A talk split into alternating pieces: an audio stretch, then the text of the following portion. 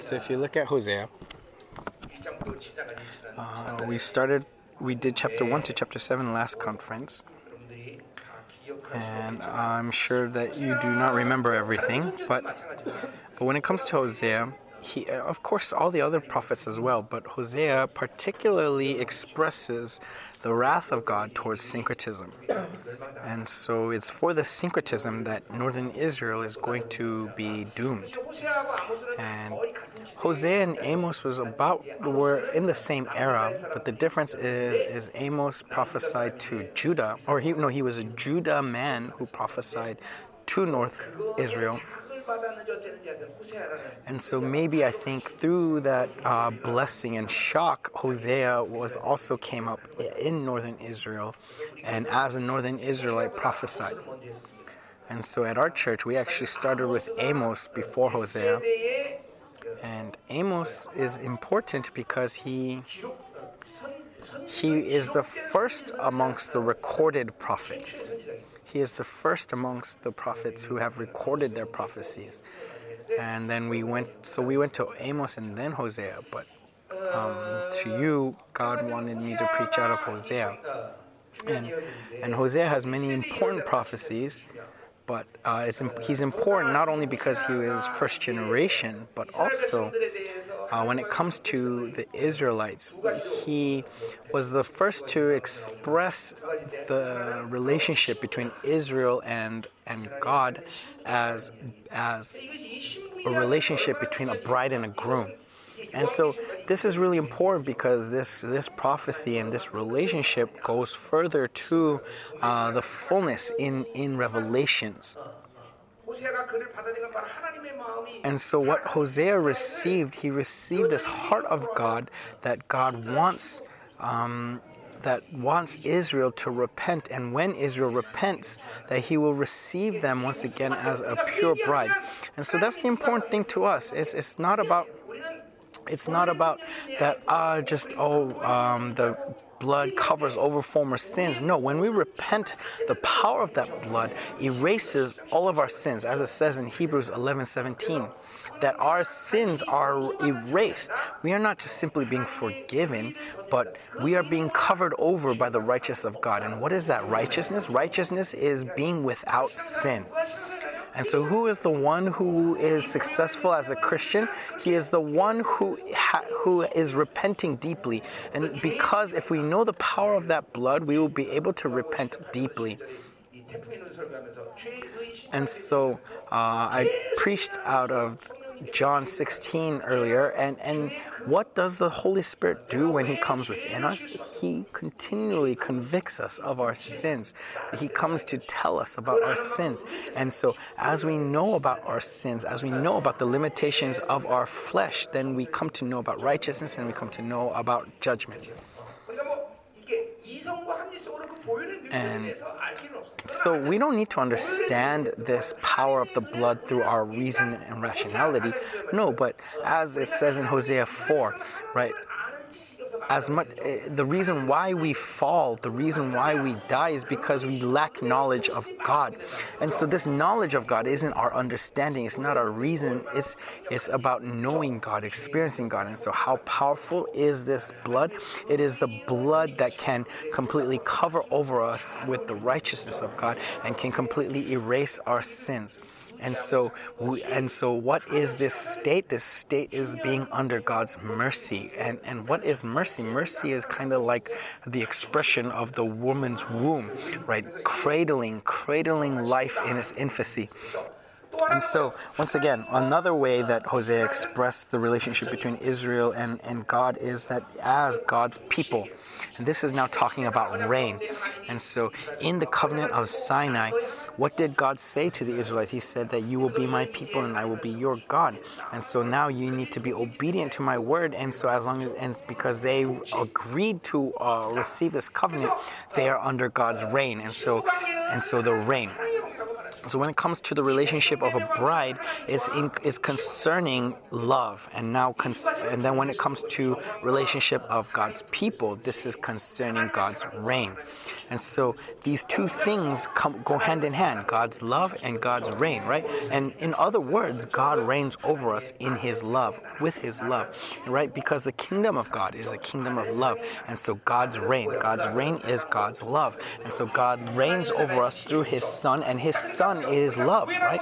And so once again, when it comes to the church, the church, many church speaks of love, even though they do not know what love is. But what is reign now? What is reign? Reign. This is something that many people cannot uh, reconcile. But the thing is, is that the kingdom of heaven goes hand in hand with God's reign. And so in the church of God, God's reign must be there. His reign is there. And this is where many, many people uh, are deceived and deluded by the devil because they, con- they talk about love, but they forget about God's reign. And so it's God's reign. God's reign is very important. And again, uh, the concept of son is important here because the son is what is the heir, and because he's the heir, God, what we need to understand is that God is not employing us. He's not our employer. He's not making use of us. No, we are His sons. And so we have an inheritance in Him. Many people, when they forget about reign, they think of the church as if they are being employed, as if that they are working for a salary. No, we are not working for a salary. We are heirs. And so this kingdom is mine. And so this flow, this this currency, goes starts from this prophecy, goes to Isaiah, goes through all the prophets, and flows to Revelation.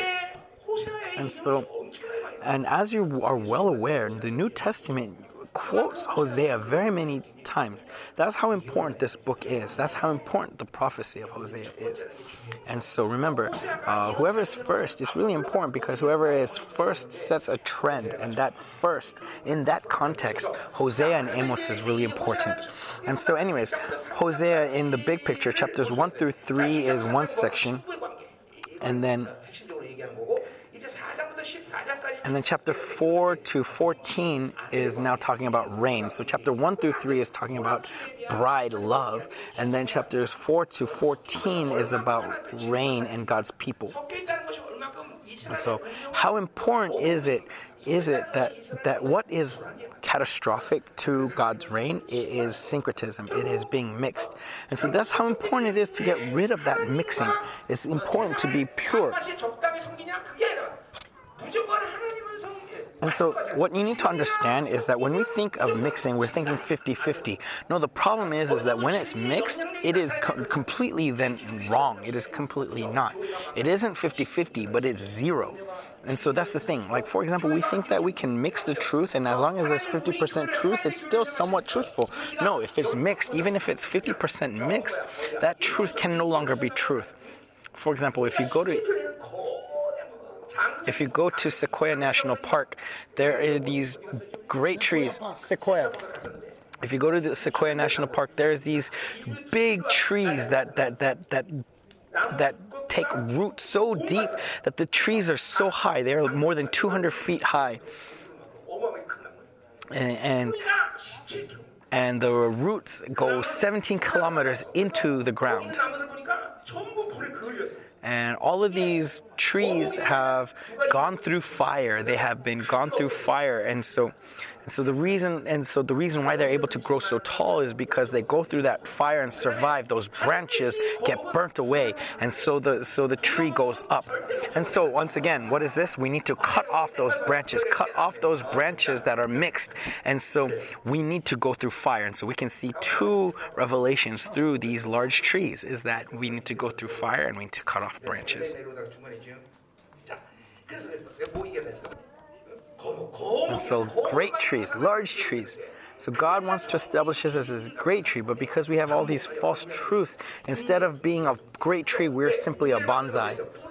Why does a how do you make a bonsai? You tie up the roots. You tie up the roots so that it can only take small amounts of nourishments, and so that's why a bonsai tree, uh, which is a miniature tree, miniature tree happens.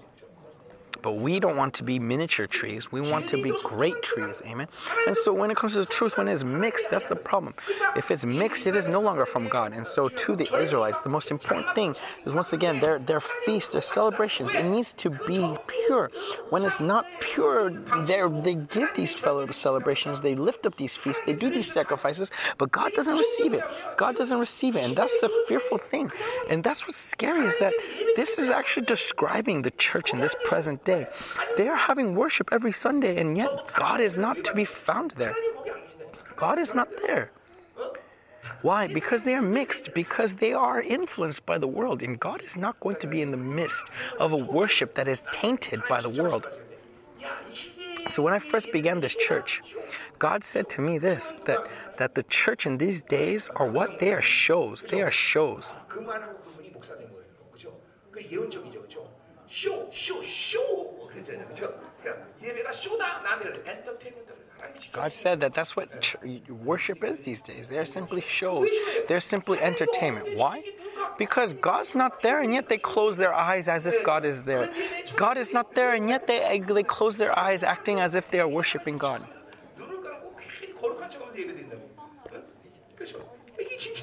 That's why it's a show. They're just pretending. They're pretending. And to these Israelites, this, this worship, this syncretistic worship, is being cursed, is being filled with God's wrath and this doesn't just apply to the northern Israel's 2,700 years ago. No, even now, right in Joel, we see from generation to generation, this sin goes on, passes down from generation to generation. And so, even though 2,700 years have passed, the same image of this fallen worship is here, which is, and the cause of that fallen worship is what? Is syncretism. And so it doesn't matter about how many people are there. It doesn't matter about what kind of orchestra is is playing the music. It doesn't matter what kind of image, what kind of goal, what kind of greatness. No, what matters is the presence of God. And the presence of God is only there when they when they are not mixed. And so pastors, as you engage in your ministry, from many perspectives, you have to unfold that ministry. But but ultimately, what's important is to set your sights on God. And if you set your sights on God, you will realize that you that God warns you against mixing t- with the world. Really, why should you why do you think at our church we don't allow our children to have cell phones? Are we gangsters? No, it's not because of that. It's because through their cell phones, they are losing their hearts to the world. Why do we tell our church members to get rid of their television? Because this television takes their hearts away from God.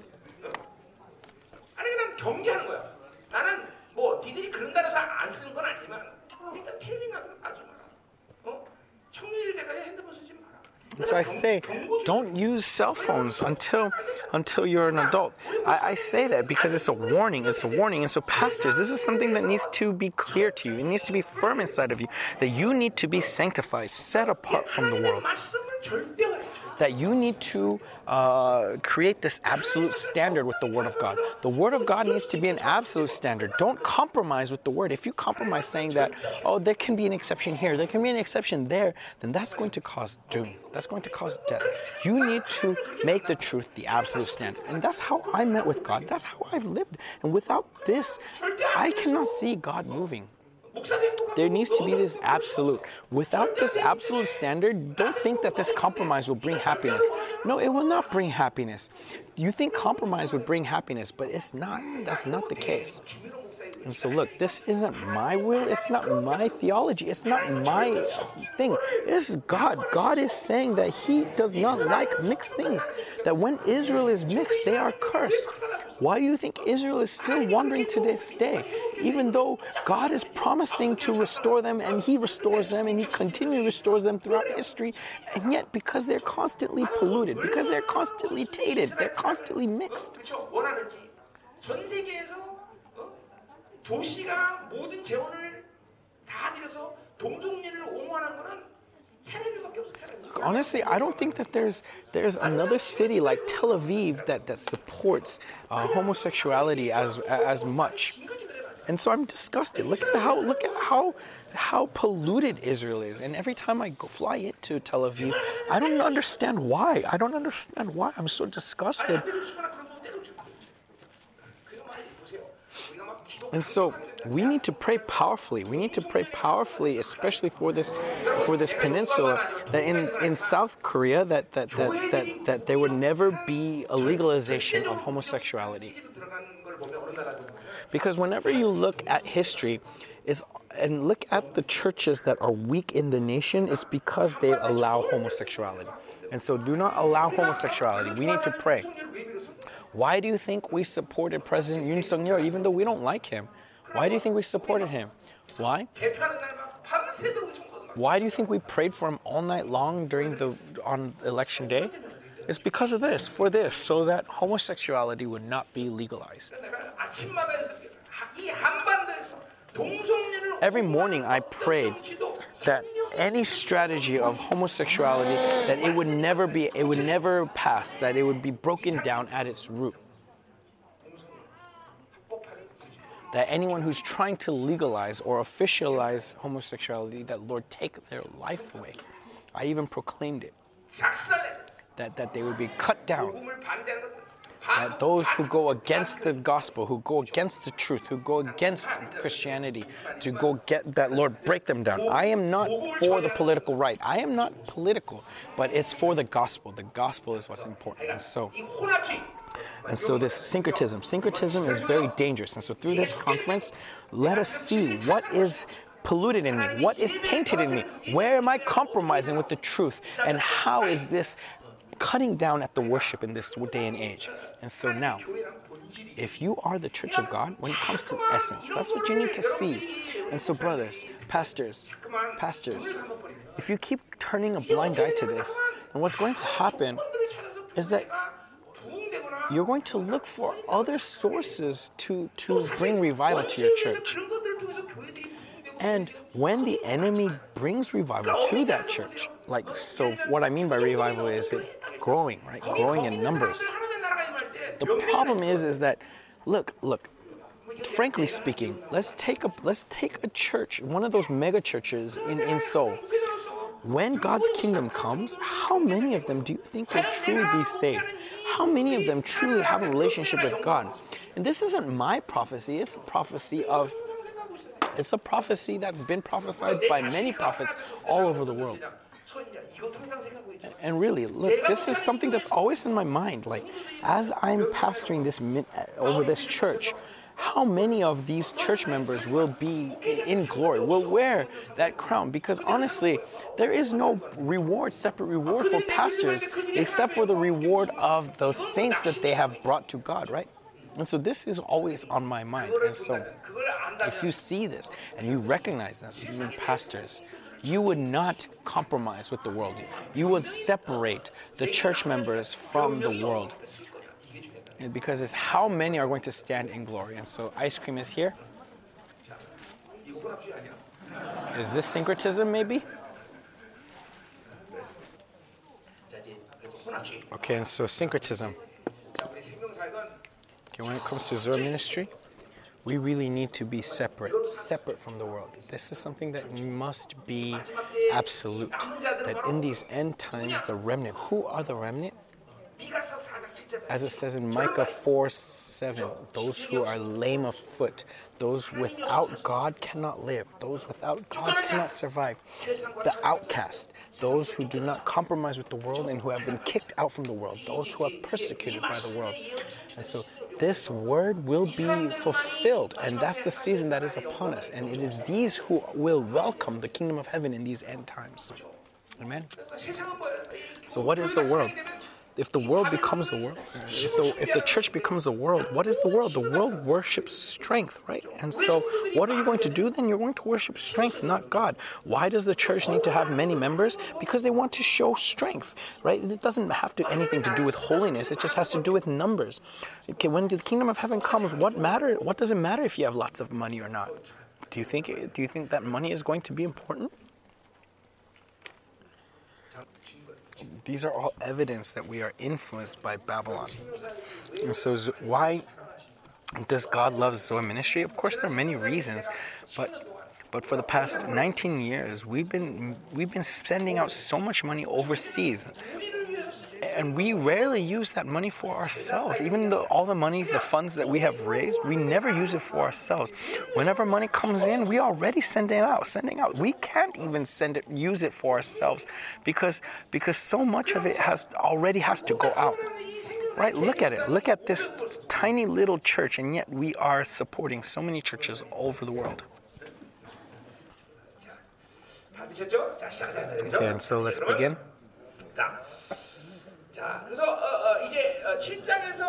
So in chapter 7, as we finish chapter 7, what we saw is the reason why they were influenced by the world. And the problem with that is, and so what it's like is like, you know, they are a dove that is silly and without sense, you know, a, a, a cake that, that has not been flipped. You remember that, right? And so now in chapter 8, we are seeing the list, the list of sins that they have actually done because of the influence of syncretism. And so Amos, Amos continues speaks of judgment, judgment, judgment, always proclaiming judgment, and then at the very end he proclaims victory. But gratefully, Hosea uh, goes judgment, re- restoration, judgment, restoration, judgment, restoration. So, in that perspective, Hosea is, is, is very refreshing, right? And so, let's look at verse 1.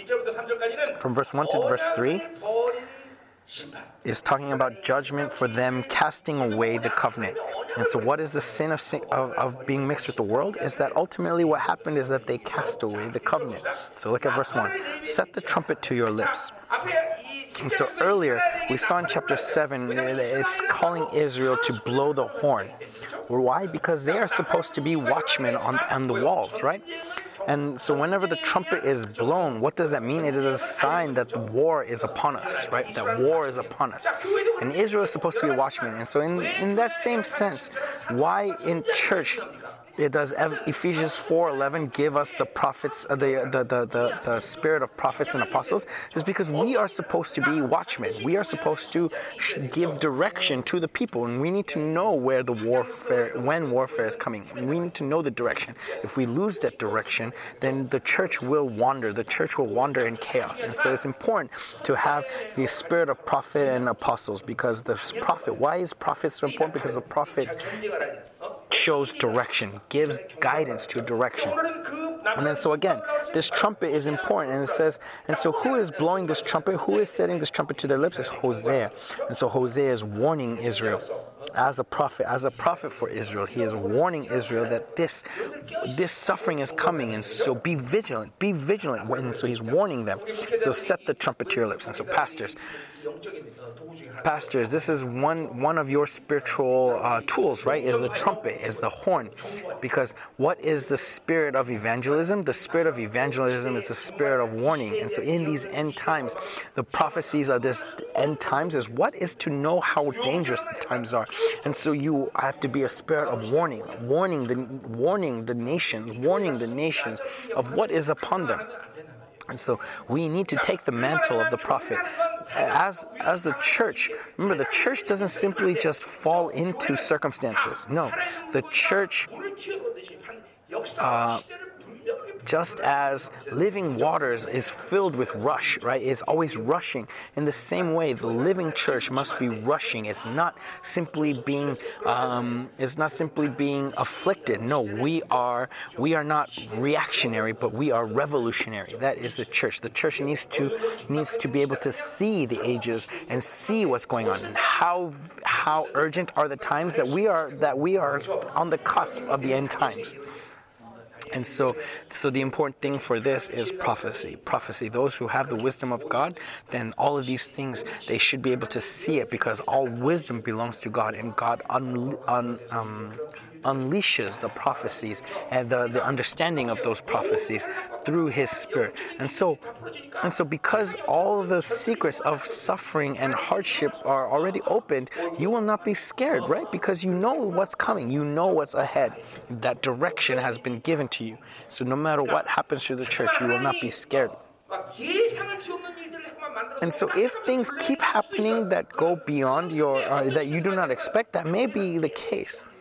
But Another reason, one thing that you should also check is that are we not being awake, alert?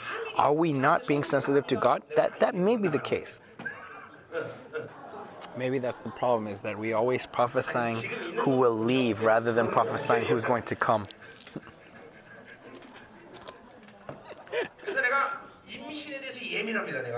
So I'm, I'm very sensitive to pregnancies. Why? Because no one comes in new, but we're always having new being born. So honestly, though, the righteous need to multiply. And so, so when these kids are born, honestly, we have so many kids now that I don't know who is who. It's when they turn two years old that finally their face, uh, I can see their parents' face and I see who they are now. 자, 가자 말이야. 응?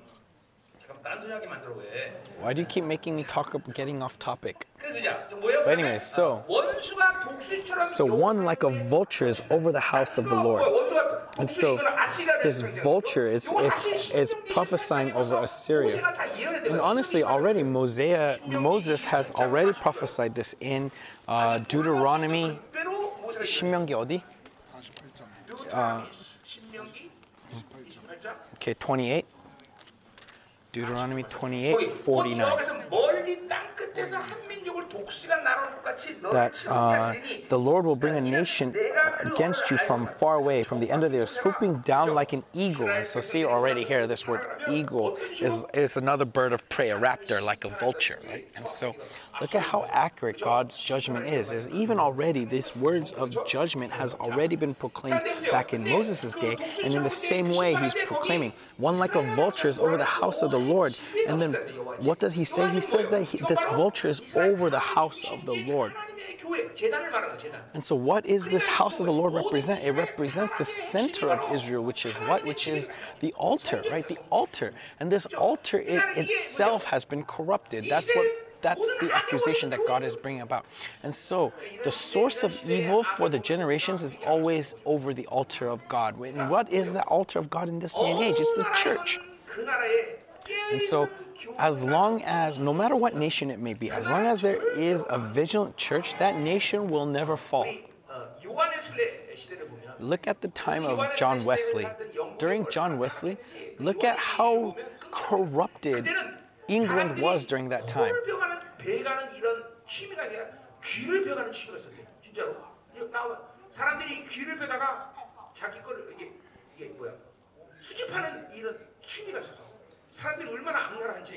England was so debauchery and, and, and so filled with viciousness that England was so was so corrupted, right? They have they have the the uh, uh, influence of Viking, right? And so that's why they're so filled with cruelty and, and, and stuff like that. And yet, and yet, why was England so successful during that time? It's because there was a living church like John Wesley. That's why that England was never judged, not not successful, never judged. But in this day and age, uh, now it doesn't matter. The church, the nations will be judged because it's according to God's plan in this end times. But ultimately, when a living church is there, the nation will not fall. And so that's how important that church is. And so it's important for that church, not just for a church to be there, but that church to be a living church. Because when God brings this judgment, He's not judging the nation of Israel, but He's judging the altar of Israel, the temple of Israel. And so look at how terrifying this is. This is how important you are as the church of God.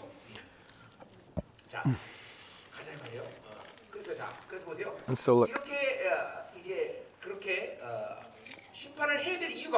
So this is the reason why he has to judge because they have transgressed my covenant and rebelled against my law. So the reason for judgment is because covenant, right? Covenant. What is covenant? It's about relationship between Israel and God. What does it say in in ex in Deuteronomy? He says that you are my people and I am your God. And so, do you agree to be obedient to take this covenant? Then that's what's going to happen. But they broke that covenant. And when they break that covenant, what does that mean? It means that Israel Remember, before they went through the Exodus, they were slaves, and so they were returning to that slavery. So, like it says in Hebrews 12, What is that? It means to us it is cancellation of salvation, right? Because you were slaves, you were you were beggars, but then through the invitation of the king you became princes. You need to live by that inspiration, but rather you are returning to slavery. You are returning to the reign of sli- sin. You are returning to the dominion of sin. This was terrifying, is that they have transgressed my covenant. Because this transgression they are they are outside of the reign of God. And because they're outside of the reign of God they are now under the dominion of the world. They transgressed his covenant. What does that mean? Ultimately another word for transgressing that covenant is rebellion. They rebelled against God. And so because they re- because they broke that covenant they are rebelling against gov- against God. So really that's the thing. Because they break the covenant what does that mean? That they are going against the law. And if they're going against the law what does that mean? They are being rebels and so remember, because they are Israel, they need to be obedient to the law. It's not because the law is there that they are obedient, but because they are Israel that they are obedient to the law. If the spirit of legalism comes into us, what happens is that you have to you have to work out your salvation through works. That's what legalism is, right? No, we do not keep the law because that's what brings us salvation. No, we keep the law because we are the children of God. Because we are the children of God, we have the power and ability to keep the law. If we do not keep the law, then what do we need to do? Remember, we are not proving that we are the children of God through keeping of the law. That is legalism we, if you keep trying to prove yourself as a children of God, then you will eventually become exhausted. We are not beings to prove our worth. No, we manifest Jesus Christ, right? We are witnesses to Jesus Christ. And because we are children of God,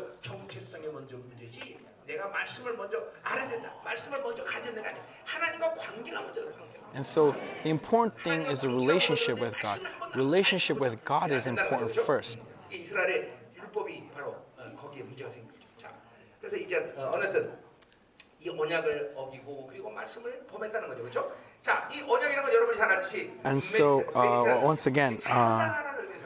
So, tran- 그래서 이 계약한 사람들이 두 사람이 One 그 moment. 짐승을 반으로 and so transgress, right? What is transgress? Is is cutting down, cutting down. And so 어, 어, 베리트 자르다라는 의미예요. 자, 그러나 And so covenant and uh, contract is different, right? If contract, if one side uh, transgresses the contract, then that contract is null. It's, it's null. But the covenant, if one side cuts, doesn't make it null. That is actually the grace of God, and that's the reason why uh, Israel is judging, or God is judging Israel, because it is a covenant, and because it is a covenant, 왜요? He can't help but but break them down. 오래오래 사는 게 바로 은혜가 아니라 그죠? 이스라엘의 종기를 지켜주는 건 계속 죄를 짓지 않게 이것 꺼, 거예요. 꺼봐. 그러니까 심판이라는 건 이스라엘 편에서 끝난 게 아니야. 하나님이 하나님의 이스라엘의 종기를 지켜주는 사랑이 되는 거예요. Okay, and so uh, when God judges the world, it's because it, it is death, right? But when God judges Israel, it is not death, but it is for God uh, wanting to maintain and guard Israel's holiness. And so, in that sense, it is a privilege. And in that sense, it is um, righteousness. And so, moving on to verse 2 To me they cry, My God, we Israel know you. And so now, before what is being prophesied is that before this judgment, they are going to cry to God. And so, honestly, when they when they cry out to God in the midst of suffering, that is actually a positive thing, right? If you are unable to pray in the midst of suffering, then that means that you are too far gone. But and so we need to be able to pray no matter what, right? Whether they're suffering or not. But let us see if this is a good thing or not. And so they transgressed the covenant and they have gone against the they have rebelled against the law. And in the midst of this suffering they cry. And let's see if this crying is proper. My God, they say. And so first of all they say my God. And when Israel calls out to God, they usually say this, right? They usually say my God. And that is proper, it is right. But right now they're polluted by the world and they are transforming God to Baal and yet, when they say, My God, what does that mean? They are deluded. Because when they say my God, they should be saying that I have no right to call upon your name. I have no right to call upon you. This is the proper way for them to repent. But instead of repenting like that, they say, "My God," boldly, as if as if they have the right. And so this is religious fervor, and that is just delusion. They are not truly repenting, but they are praying out of religious fervor. This is image of syncretism. And so it's like this that if it, whoever is going to give me peace, whoever is going to give me blessing, then that person will be my God. That's the scary thing. So they're in this state, they're saying to God, "My God." And so when we say my God, what needs to happen is true repentance. And it needs to come out of this true relationship, this right relationship with God that I want to repent to you, that I want to return to you. And so when you have this righteousness towards God and you have this inspiration of this righteousness that I can come before God, the joy that that righteousness brings, then no matter how much you cry out, my God, it's not going to mean anything. Because without that righteousness, without that joy of that righteousness, God does not meet with you. And so, without that righteousness, when you say, my God, my God, you are just calling upon a name. And so, Israel was not in a state that they could call God, my God. And then what else does he say? He says, We, Israel, know you. Well, who, who is Israel? Right earlier we said that they transgressed the covenant, but now they still think that they have this covenant with God. This isn't faith, but positive thinking. Because I attend the church, I am a child of God. Because I tithe, I'm I am a child of God. Because I pray, I'm a child of God. No, that is delusion. That is a mistake. If you do not have that relationship of holiness with God, then you are broken. You are cut off. And so, if you are cut off from the covenant, then you are cut off from God. That's the delusion of Israel. And so, just because you do religious rituals, if your if your identity is based on your works, because I did this, because I go to church, because I did that, that's why I'm a child of God. No, that is not the case. Even though you attend church, you may be destined for hell. And so, what is about you maintaining your relationship of with God in holiness, being able to say God to God, Abba Father, as it says in Romans 8, that that by His Spirit we cry out Abba Father, and this is a declaration, this is a proclamation that the Holy Spirit dwells within me, and so you should not lose sight of that that fact. You should not lose lose that that joy that God is in you, that the Holy Spirit dwells within you. And then so what else does he say? That we Israel know you. What what do they mean that they know God? What does it say in Hosea 4 6? It says that my Israel Israel is doomed because they lack knowledge of God, right? Look at Israel uh, Hosea 4 6. It says, My people are destroyed for lack of knowledge. And so, what is this word knowledge? It comes from the word, the root of the word knowledge comes from the word yada, which means to know, to experience, to meet with God. And so, w- remember, what is faith life is meeting with God. As, as we continually meet with God, that's the relationship that, that comes. But because we live, we live by our flesh, we are mixing with the world, we cannot meet with God. So in that state, no matter how much you may cry out to God, my God, my God, they are, they are not meeting with God. And so it says earlier in Hosea 4 6 that my people are destroyed for their lack of knowledge, and yet they are saying, We Israel know you. And so look, people, you may think this. You may think that because you're going to the world, you're going to church, and you're receiving the word of God, and so you know God. And and honestly, that's the thing is, is is that because you keep listening to sermons and you keep hearing the word of God, you think you know God. You think you meet with God. You think you're meeting with God, and you think that He is pleased with you, and that that, that may be a mistake. Religious ritual is not what pleases God. That's what we need to understand. Even though you are ministering, God may not be pleased with you. That it can be a possibility. Just because you are a pastor doesn't mean that God is pleased with you. Okay, and as I always say, pastors, do not give your lives for your ministry. You need to bet your life not on your ministry, but on God. It's about yada, knowing God, meeting with God. If you do not meet with God, you have no relationship with God, you have no inspiration of His holiness, your, your ministry itself is not going to please God. And so, we, in this aspect, we need to really live out our faith in humility and in fear and in trembling. And so when God entrusts his church to you, then this is something that we need to really be humble, right? Because because he is entrusting me something that I am not able to handle. And so we need to be humble and always look to God regarding this. And so Israel, this is the problem is that they thought that their religious actions, their religious rituals made them right before God. Remember, your relationship with God is about your identity, not about what you've done. It's not to do, but to be.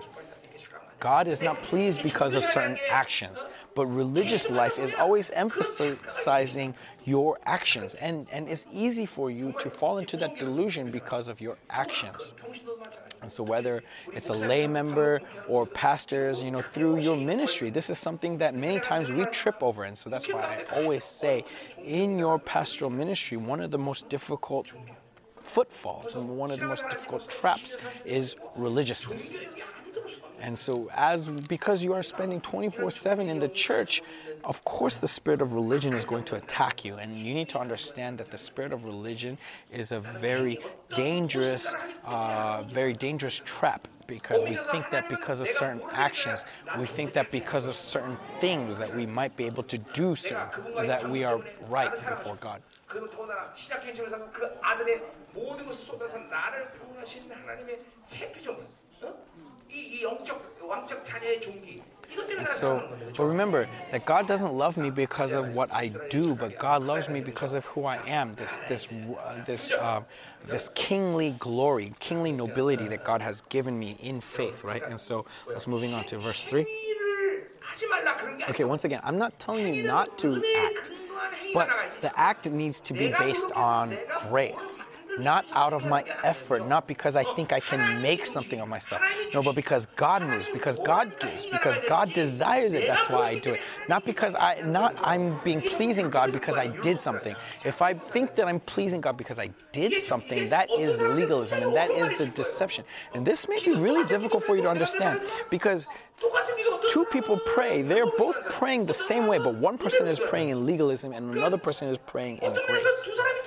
And so from the outside, it looks like that they are doing the same thing. And actually, maybe the one who's praying in legalism looks more powerful, maybe looks more, more passionate, and maybe looks more like they're doing something.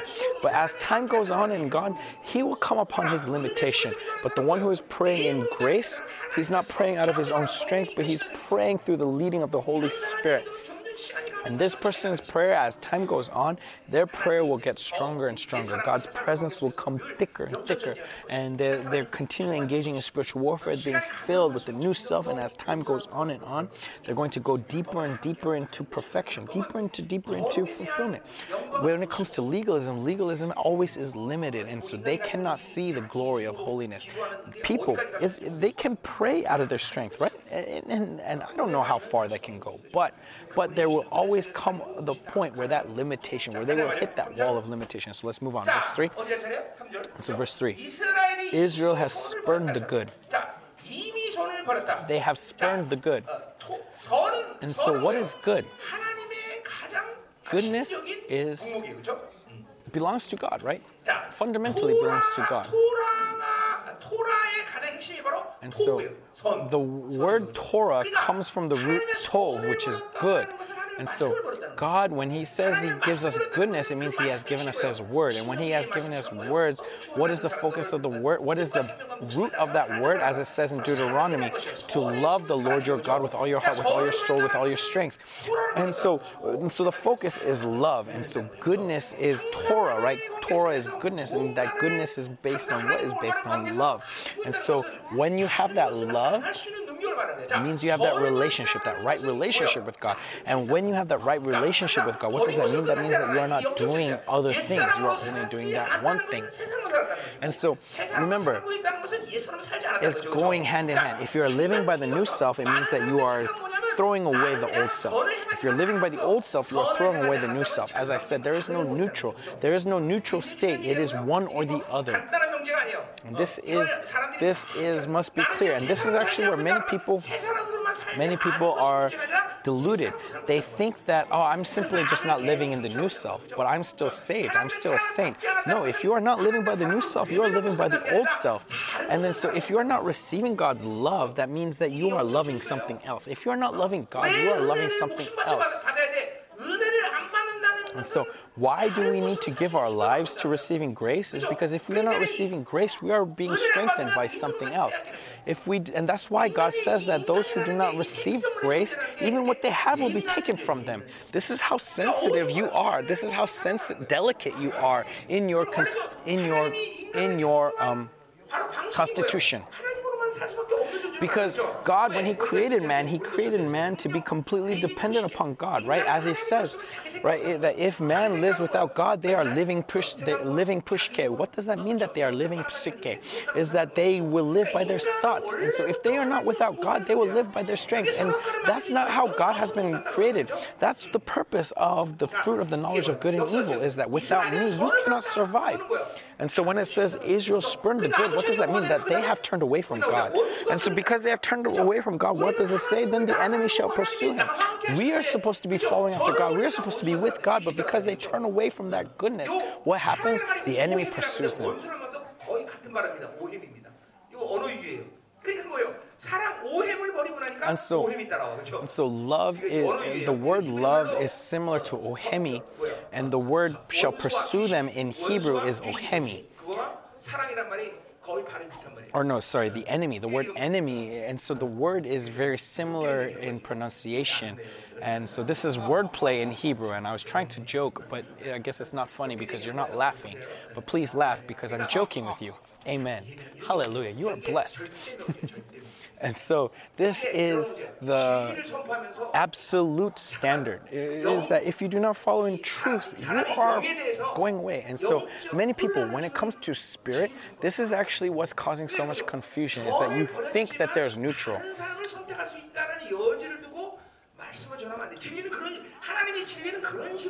God's truth does not compromise. Look at the Bible. As I said earlier, if you spurn goodness, it doesn't just end with spurning goodness. It means that you are chasing after evil. If you throw away the new self, you are living in the old self. And so when you choose to disobey, you are not simply being. When you choose not to obey, you are not simply not obeying, but you are rebelling. And so don't compromise with this. Okay? If you if you do not compromise with this, there can be no compromise here. And so this is the problem with being in, uh, with syncretism, because syncretism cannot accept this. Look at the Bible. The Bible says that this cannot happen, and yet many people think that oh, because other churches say it's okay, then it's okay? No, I mean, look at the Bible, right? Look at what the Bible says.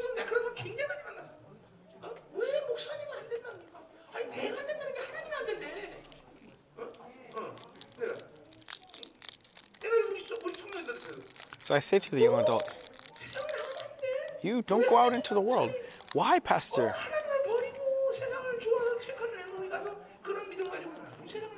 If you have this faith that's going to turn away from God, then you should not go into the world. You're not ready to go into the world. That's why. So you need to make absolute the truth.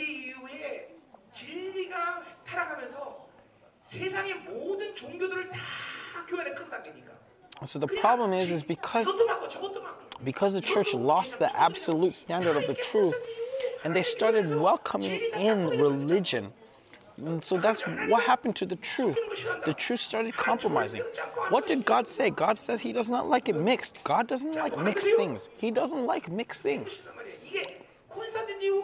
But the problem was, ever since Constantine's era, the church started being mixed, and the, and the truth has been mixed because they've been compromising. And so we need to reclaim the truth. That's what the church has been doing. Have I been preaching spiritual gifts? Have I been preaching deliverance? No, that's not the focus of Zone Ministry. What is the focus of Zone Ministry? Why do you think we are training five doctors? It's so that the truth can be truth to the world once again, so that the truth can truly be the absolute standard.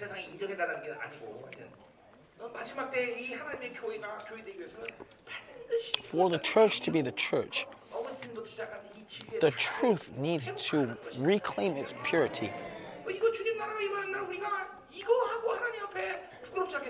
So, this is what we need to do in these end times. As Paul established the truth during the early church, that church has been that truth has been corrupted and so god has given us this calling to restore that truth. And really we are weak. We have nothing to we cannot do this. And yet and yet why do we push so hard into the world? Is because god has given us this truth. We need to reclaim this. Reclaim this and do not compromise with the truth. Do not compromise with the truth. If the God well, truth says no, then it must be no. No compromise. And if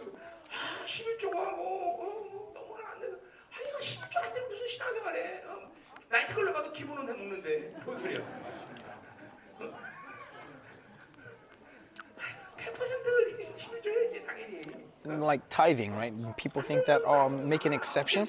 No, there is no exception. Tithing is tithing is part of the truth. It's basics, right? Basics. And so, the tr- whatever the truth says, if it says yes, it must be yes. If it says no, it must be no. Why compromise with the word of God? That word of God is not something you should compromise with. 이거 여러분의 진리 선포에 대해서 그리고 교회 친위 가운데 이런 걸 타협하는 일들이 교회 어, 그 그분이 얘기하는데 그 And so this missionary from IT. 사람이 뭐냐면 자 신장어를 잡아서 그거를 아이스박스에 넣어갖고 뉴욕 비행기 타고 한국에 보내는 거래요. 그 실장어. 근데 이 실장어대 그 사람 얘기는 그 실장어대 난 데가 세계 여러 군데가 있는데 Sorry, one moment. He's talking about eels from Haiti. That that is one of the highest hottest products from from from Haiti. But, 그런데 그 IT만은 계속 그 시장 안 빠져 왜 모르지만 그래서 이 시장 그러니까 지금 뭘 말하냐 바로 이 타협하면 이 장어처럼 계속 So what I'm trying to say is that if you compromise with the word, um, the world will will drill into you. It's tenacious.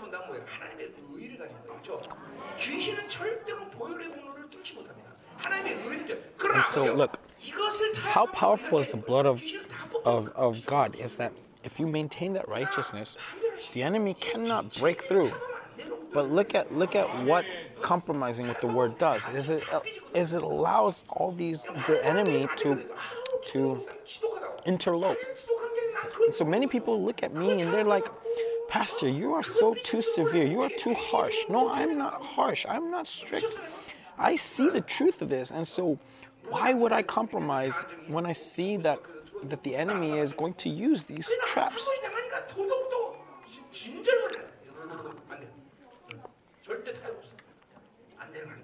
And so no compromise. If the word says no, it must be no. So pastors, this must be firm in you as well. And so if you are preaching the word clear and they choose not to accept it, then then that's no longer your responsibility. But let's say you don't preach the word properly, then what are you going to do when you stand before God? The truth has no compromise. There is no compromise with the truth. If they don't want to receive the truth, then tell them to leave that, or, or let them leave. The reason why syncretism creeped into the, creeped into the church is because they compromised with the word. And so look, Israel has spurned the good. That is really dangerous. And so verse 4, let's move on to verse 4 now. It's talking about the sin of the kings and the government and the rulers of the world. Verse 4, they made kings, but not through me. And so, after Jeroboam II, many kings uh, rise up through betrayal and through treachery, right? They, they, they do all these coups d'etats to make themselves kings. And so this is kings who have been polluted by greed and ambition. Remember, God originally didn't want kings for Israel, right? And spiritually looking, God alone must be king.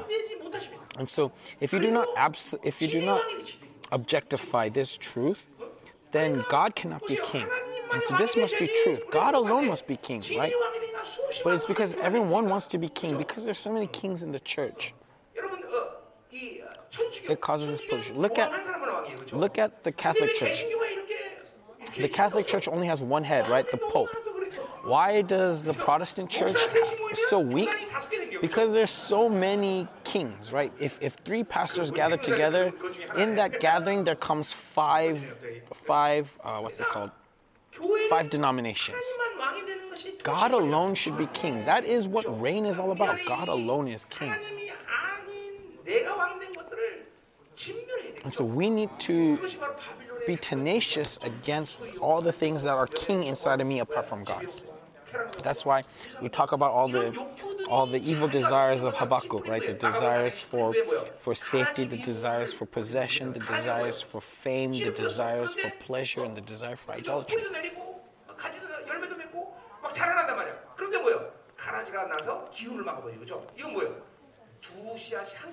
And so look, at the parable of the seed.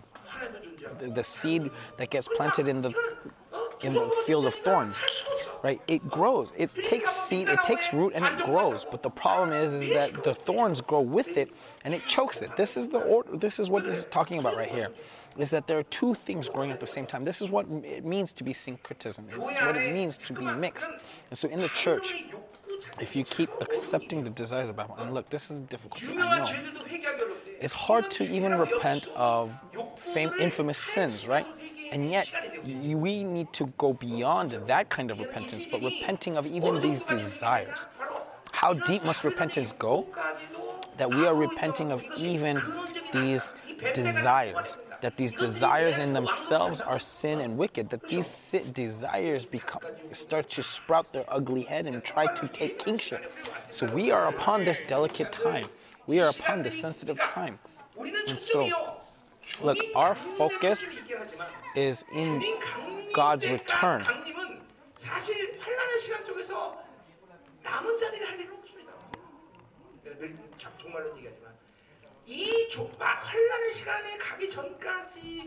But honestly, the tribulation period, there's not much for the Gentiles to do. But, but until that time of the tribulation, the Gentiles must prepare. Because in those end times, there are only two types of people that are going to exist. 두 가지만 존재한단 말이야. One, people who are in the New World Order, or those who do not compromise with the truth and are the remnant. 종교 통합으로 들어가든지 아니면 우리 뭐 진실하게 하나님의 목숨 모는 자들 소수의 목사들 이 남은 자들 이것만 존재하는 이런 시즌을 살고 있는 거예요 생명사역 지난 20년 동안 내가 왜 뭐할까 뭐할까 어? 뭐할까 이거 한 거 아닙니까 What do you think we've been doing for the past 23 years in Zoom ministry? This is the one thing is preparing to for this, for the truth. That's what we have done.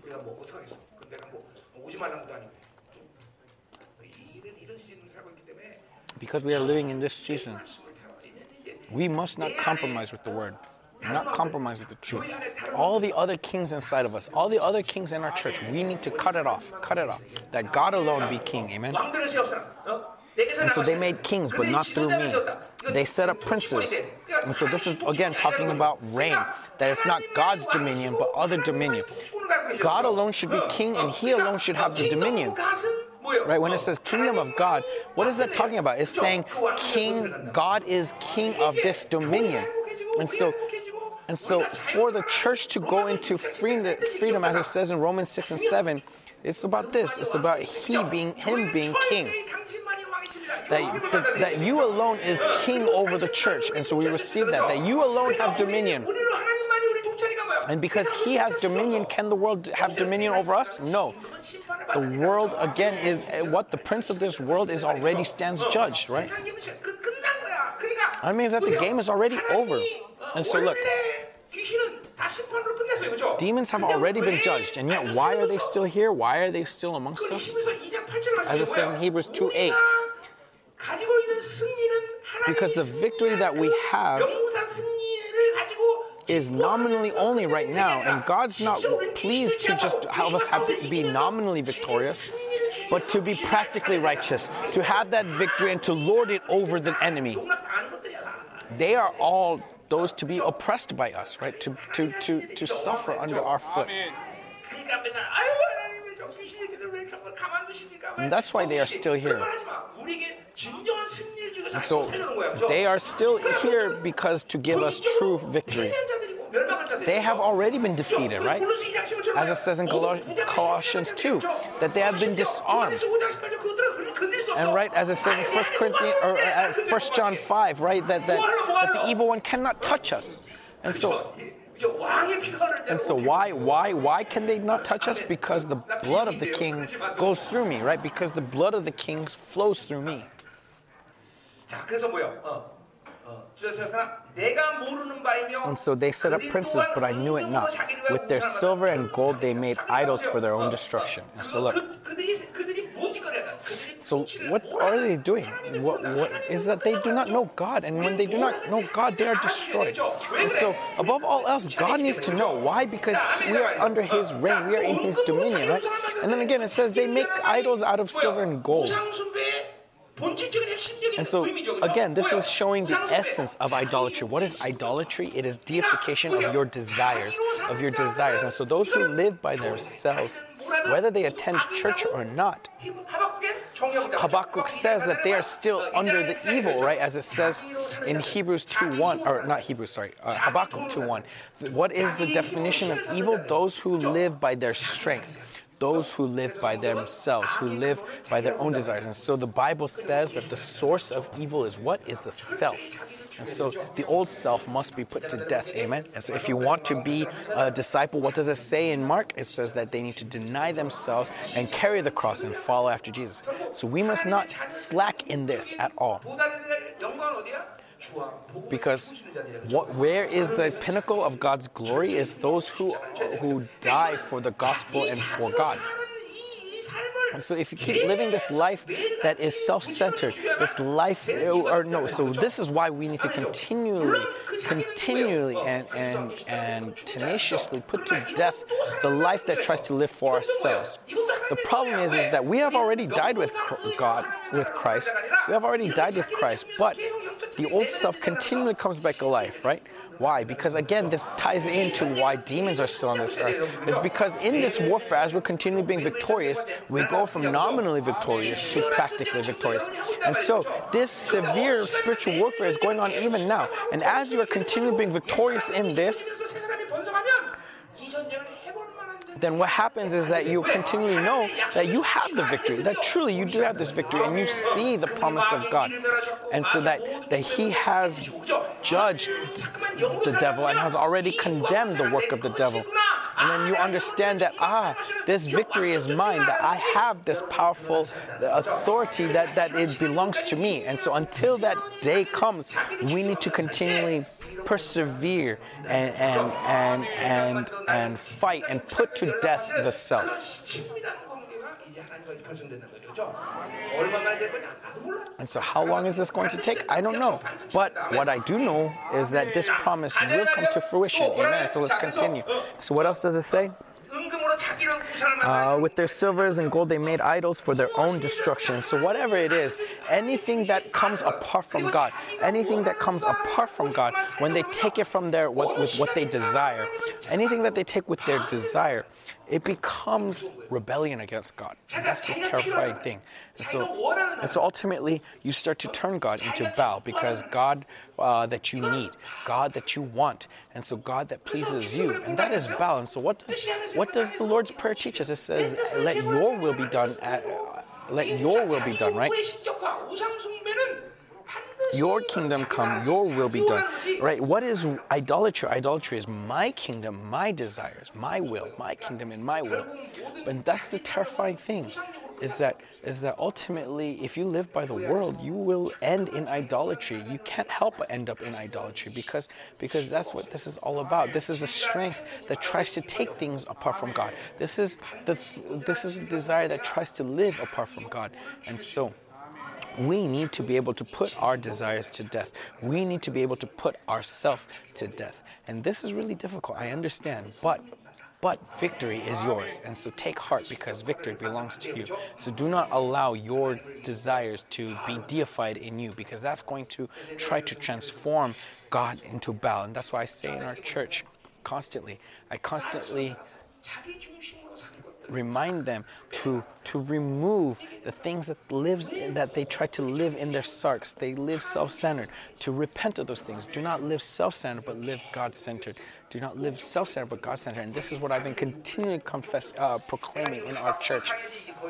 And you know, I've already preached Habakkuk maybe 20 years ago. It's been 20 years since I preached Habakkuk. But now it's finally after 20 years that people are starting to see these desires, these evil desires inside of them.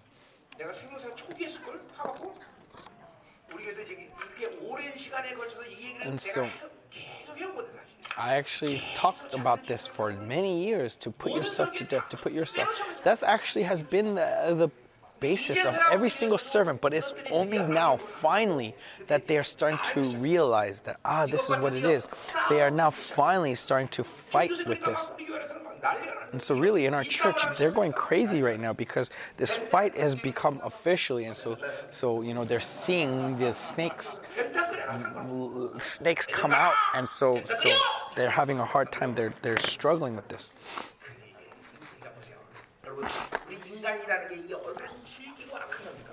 내가 늘 말하지만 천년 동안 So look at how tough and sinewy humans are. That even though a thousand years, people have been, for thousands of years, people, uh, even though they experience God, it takes them thousands of years to to return, to repent. 왜 생명사 다 3,600명이 다 도망갔지 여러분 안 도망갔잖아. 그러니 내가 막 절을 하는 거 요새 내가 여러분들 모이기만 하면 막막 막 주잖아 뭐 그죠? 막막 막 줬잖아 안 줬어? 막 줬잖아요 그죠? 얼마나 감사해요. 3,600명 다 도망갔는데 그죠? 어 이렇게 안 도망가고 이렇게 어, 저우수지만 그죠? 어, 뭐 지지문상도지만 하여튼 하여튼 안 도망가고 있잖아요 그죠? 이야, 얼마나 감사해요. 정말 감사하죠 그죠? 절 한번 할게요 할렐루야. 자. 정말 감사해요. 모쪼록 하여튼 여러분이 어, So you are the remnant, not the leftover, right? Do not be the leftover, but be the remnant. I bless you to be remnant, not leftover. Man, so I have faith. I have faith that you are the remnant. If I didn't believe that you are the remnant, then would I, would I do, preach like this? So where are we to go now?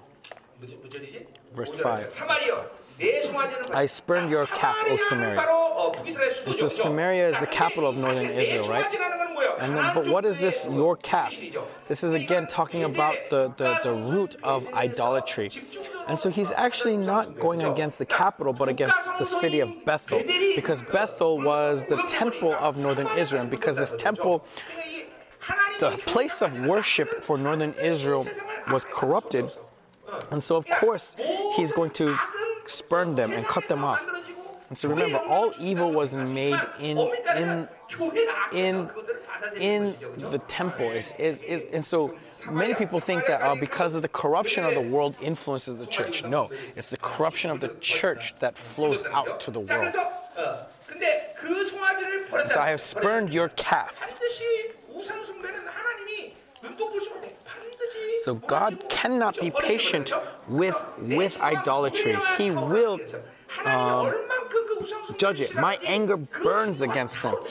So look, it burns up, it burns up into flame. So remember, God is a jealous God, amen? God God, Uh, made us to love Him and Him alone. The reason for this is because this is our glory. This is the only way for our glory. if we love anything apart from God, if we love other things with God, then that is the source of corruption. We need to love God alone.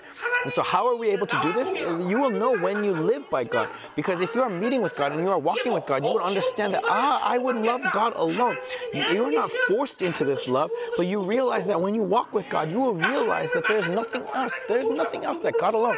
It's because you do not meet with Him. It's because you are not walking with Him. It's because you are not filled with Him that you think that you can love other things. But if you will receive the love of God. As I always say, you know, as I always say, that you cannot compare the love of God with the love of your wife. Okay, because God's love is unique. It is one of a kind, and it's only in that love that you can love your wife. You cannot love God with the love that you have with your wife. It doesn't go the opposite way. It only goes one way, which is you know the love of God, you receive the love of God, you experience the love of God, and through that you love others. And when you love God and when you experience that, you understand that you can love God alone. If you receive the love of God, you cannot love anything else. So 32 years ago, when I first met with God, really, as I've testified this many times, I, I had many addictions in this world, but once I received the love of God, I, I cut it all off immediately.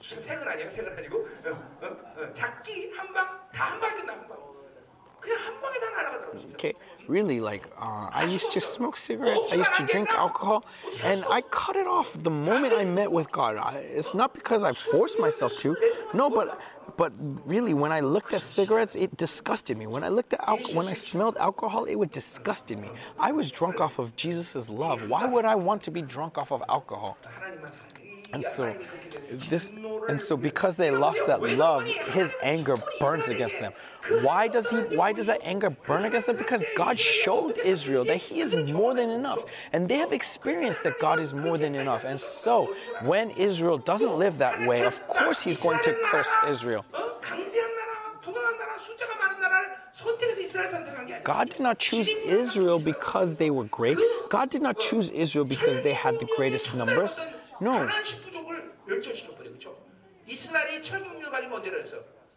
Look, Israel didn't have strength. They were not in the Iron Age, and yet they defeated the Canaanites who were already with Iron Ages. Right? Look at throughout history what nation that did not have iron tools defeat an Iron Age nation. There is none. And yet, it's because God, it's because God was with them that they were able to defeat the Canaanites and enter into Canaan. But they, so already Israelites experienced that God alone is more than enough, and yet they spurned God. And so, anyways, how long will they be incapable of innocence? So because they've spurned God, they cannot be innocent. And so let's say that and so let's say that they committed a different sin. Because they have relationship with God, their innocence is still there. But once they go to idolatry, they spurned God, right? And so that means that there's no way for them to be clean anymore. And it's the same thing to us. Why is the power of the blood in, so important to us? Because no matter what sin we may sin, as long as we have the blood of Christ, it has the power to erase all sins. But now look, Israel, it's the same thing. This Day of Atonement. Now, of course, it didn't erase their sins, but in this Old Testament era, what set it, what set Israel apart from the Gentiles is that they had a way to deal with sin in one way or another, right? Which is the, which is their sacrificial system, right? Now, now, now, the difference between Israel and the New Testament saints is that is that we have complete erase, erase, or erasure of that sin. But, but in this Old Testament era, the Israelites, what they had was the sacrificial system which allowed them to put off sins, right? 죄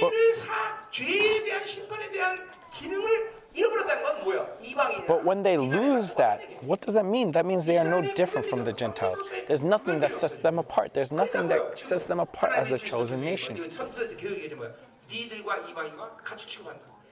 And so, as the prophets continue to say, that I will treat you just like the Gentiles. And so, this is this is great shame to Israel, right? This is something that should not be, that they would be treated the same as Gentiles, right? We see that throughout the Psalms. What does David say to God? What, what is his plea? That God, do not treat me as the Gentiles. Do not treat me as sinners. Do not treat me. Far be it from you to treat me as Gentiles. This is the pride we have as God, as those, as children of God. This is the pride we should have as having God's righteousness. This is something that we should put our lives on. It shouldn't be, oh, this is good and that is good. No, no, it should be God alone, God alone. We, this is the, this will be known to those who give their lives to the holiness that God gives.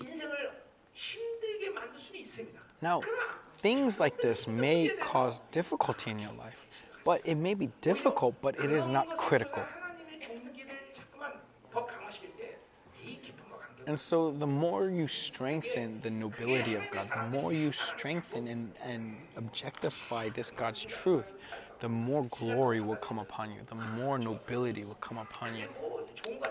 And so many times it may seem like, oh, compromising with the world is good, that compromising with the world will bring you happiness, will bring you ease, but it's not. It's going to lead to destruction. So let's continue. Verse 6 For it is from Israel a craftsman made it, it is not God. The calf of Samaria shall be broken to pieces. So the nuance of this word, if you look at Hebrew, is that it's impossible and yet they made it happen. That's the nuance. Is that it should be impossible, but but they made it possible, and that is what breaks God's heart. So Israel should have been impossible to Israel, and yet idolatry is going on. How can idolatry be in the midst of Israel? It could not be, and yet it is. So this is God's pain. This is God's heart, uh, uh God's struggle and God's God's rage. A craftsman made it, and so this should not be, and yet it is. It is not God, right? Idols. What is the greatness of man? Is that though it is not and it, though it is not an animate object, people can personify it, right? That is the power of God, right? Look at Look at money. Money is not an is not an animate object, and yet people can, by worshiping it, can personify money. Look at dogs. Do dogs have? Are dogs uh, spirit? Do they have? Do they have? Are they? Do they have spirit? No. But when you love it and you and you you know give it a fifty dollar salon cut, and you give clothes and clothe it, then that's that dog becomes personified and it personifies immorality. There's some people who even write their dogs into their wills, right? That that's immorality. So be careful. we really need to be careful, people. That if you love anything apart from God and people, that is dangerous. Now, look, I am not, I do not hate dogs. I love dogs. When when I was in in, in Jeju and, and in my childhood, I raised many dogs. I, I really like dogs. 한 시간 이야 저 아저씨 나만 가지시네. 내가 그렇게 정성들을 키우기를 못하니. 자, 하여튼 하나님만 사랑해야 되죠. So we need to love God alone, amen. 자, 사마리아 송아지. So, 그래 보세요. 결국은 뭐야? 하나님이 the 주지 ca- 않은 것, 하나님이 and so look. 원하지 않는 것, 하나님이 인정하지 않은 것다 산산조각. Everything that God doesn't want, everything that God does not acknowledge, is going to be a footfall. It's going to be a trap. 아예 이런 말씀이 확 믿음으로 So 받아지고 receive this word in faith, and we need to continually not bring into account the things that man makes.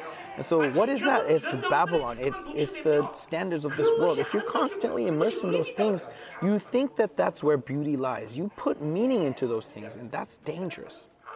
There is no meaning in the world. We are simply in this world because we live. We eat simply because we need to eat. We simply wear because we need to wear. But whether we have or not is not critical. So many people are mistaken regarding this. Like I remember when I went to Iguazu Falls, the guide was like, "Look at how great this looks. Look at how awesome it is." And, and I was like, I was like, "Oh, look, it's it's nice." And then he's like, "Oh, this pastor, this pastor doesn't know how to express himself." And I said, I've seen a more beautiful waterfall than this. And he was like, Where was that waterfall? And, and it's in Psalms 40, right? That the, that the voice of God is like a waterfall. And I've seen that waterfall. And why would the waterfall of Iguazu amaze me? So let's move on to the third thing. Uh, from verse 7 to 14, uh, talks about the, the, the, devastation of Israel. So, verse 7 For they sow the wind, and they shall reap the whirlwind. And so, be, through idolatry, they expected prosperity, they expected uh, abundance, but instead they're being cursed. And so look, ultimately if we live by the world, why do we serve the world? We serve the world because we think through the world we'll be enriched, we'll be prosperous. But when you lose God and everything that you possess is going to actually be the standard which causes which you are judged by, which you, you, you will cause your death. And this is the principle of spirit, right? The spiritual realm is that what is immorality? Immorality loves people, but you die because of those people. What is greed? You love money, but because of that money, you die. So even if you have money, you die. Even if you don't have money, you die. Even if you have money, you are unhappy. Even if you don't have money, you are unhappy. That is greed, and this is the principle of things. This is the principle of the spiritual realm. And so anything that you have, any riches you have, any good you have apart from God, is going to be the cause of your death. So this is something that we need to accept and acknowledge. This is the same thing in the church. If you lose the holiness of God and yet trying to enlarge your church, that is dangerous. That is going to cause you destruction. There was a pastor I knew in my days, and this was a pastor who would invite celebrities to give their testimony every week.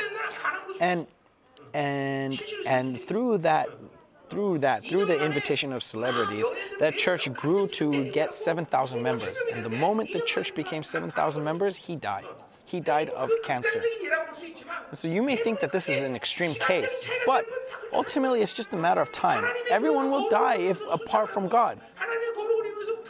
If you try to uh, enlarge your church without the holiness of God, you try to enlarge the church without the love of God, without without God's will, then there's no there, there's no meaning.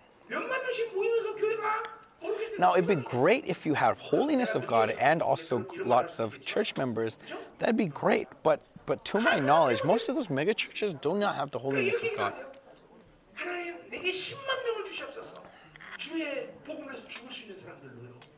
And so, this is how you should pray Lord, give me 10,000 members so that I can die for your Or no, no sorry, one moment. I, I, he made a joke, but I didn't understand it. Sorry, one moment. 그뭐 하여튼 숫자는 별 차, 별반 애들만 차니까 계속 그 줄진 않아. 응. 심하게 한 사람 한 사람이 내 영광의 멸려고 생각하고 목회한다는 것이 그렇게 간단한 문제는 Okay, so when you think that each and every single member of your church member is going to be the crown of your glory, then and you know, this is not a simple matter. Now, of course, this doesn't mean that, of course, it's not something that you can do. God does it, but, but do not be but do not try to bunch people into a bundle, right? It's not about bundle. You need to be praying for each and every single one, every single church member, right? Because they are your crown. And so, pastors, you need to be so intimate with your church members. And why? You need to be transparent. And so, the most important thing is transparency, right? Because transparency, without transparency, you cannot be the church. This is actually something that's continually being dealt with in our church right now. And so, for the most part, in our church, they are transparent amongst one another. Be- this is sign that you are being family, that you are being a community. And so, if you're losing holiness, losing God, there is no, no value in this world without those things Limiting the Holy Spirit and going against the Holy Spirit that is inside of you, what what could you attempt to possess? What could you attempt? That that you want to go against him, that you would limit him, that you would blaspheme him? Is there any greatness to be found outside of him? No, there is nothing. 그러면서도 뭘 가져? And yet what and yet you try to possess something that that's wrong. 자 가자 말이야. 음. 어디였지는? 어. 자 그래서 예, 어, 음. And so, what is he saying that they shall reap the whirlwind? Is that look at they're doing all this in vain. They're doing this in vain, and so a whirlwind comes. How, how vain is that? How empty is that? And now, you cannot apply this to the world. But of course, eventually it'll happen. But to Israel, to Israel, this is really important because without God, everything that they possess without God simply becomes a whirlwind. It just be, it's a mirage. So the children of God, if they have something that God doesn't desire, then it's actually a blessing that they meet with this whirlwind, that they meet with this struggle because God's interest is in His people. And when His people stray from Him, then of course God is going to send this whirlwind. He must send this whirlwind. And this is actually the blessing of Israel. This is actually the, the, the, the joy of Israel. Because through this, you realize, ah, it was all in vain and I need to go back to God, right? And so, what's another parable? is that look, they sow the wind, right? They're sowing emptiness, and what are they getting? They're getting the wind back as a violent storm. This is the this is the foolishness of investing in the world. They sowed something and it, they reaped, but it reaps nothing, right? They, the standing grain has no heads, and it shall yield no flour. And even if it were to yield, strangers would devour it, and so there's nothing left over. And so, what is God saying? Is don't work in vain. All we need to invest in is God, not in anything else. All we need to pour ourselves into is God, not everything else. And so, as we as, as said earlier in Hosea, let us press on to know the Lord. Let us press on to know the Lord. That's how we have been created. When God created Adam, He did not create Adam to be a worker. No, He created Adam to walk with God. So, right, He would stretch out His hand, and the tree would bear its fruit. We have not been built to be workers. That's not how you have been created. And so,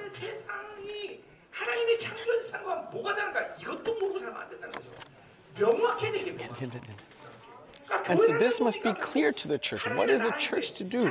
The church is what is the kingdom of heaven. And so the church is, is, you are not coming to the church to be successful in this world. You are not coming to the church to be blessed in this world. No. You are coming to church so that you can be glorious when His kingdom comes, right? And so the only interest the church should be have is is how to be holy.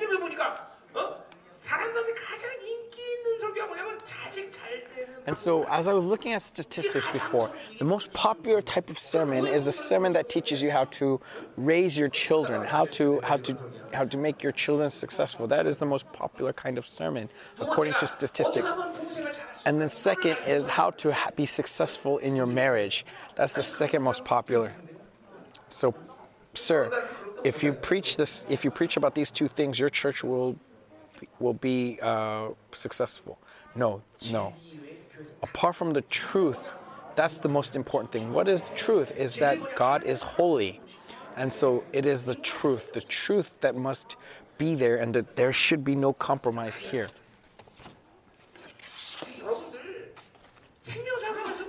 And so, and so Zoe ministry, don't dream that your church will go through revival.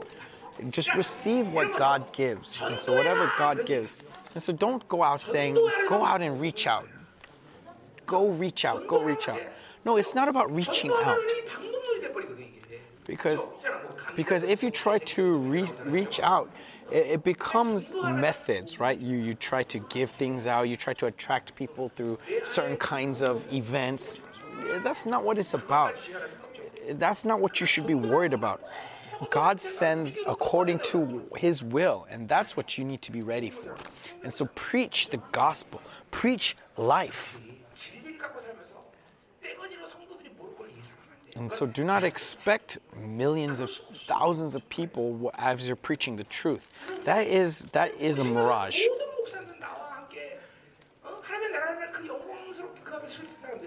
you are beings who are to stand with me before God in glory, right? And when we stand before Him in glory, do you think God is going to say, What did you do that you only brought 10 people? No, God is not going to. God is not going to say that. He might accuse you of saying, in your church, why is there no one who, who received glorification? That's one thing that he might accuse you.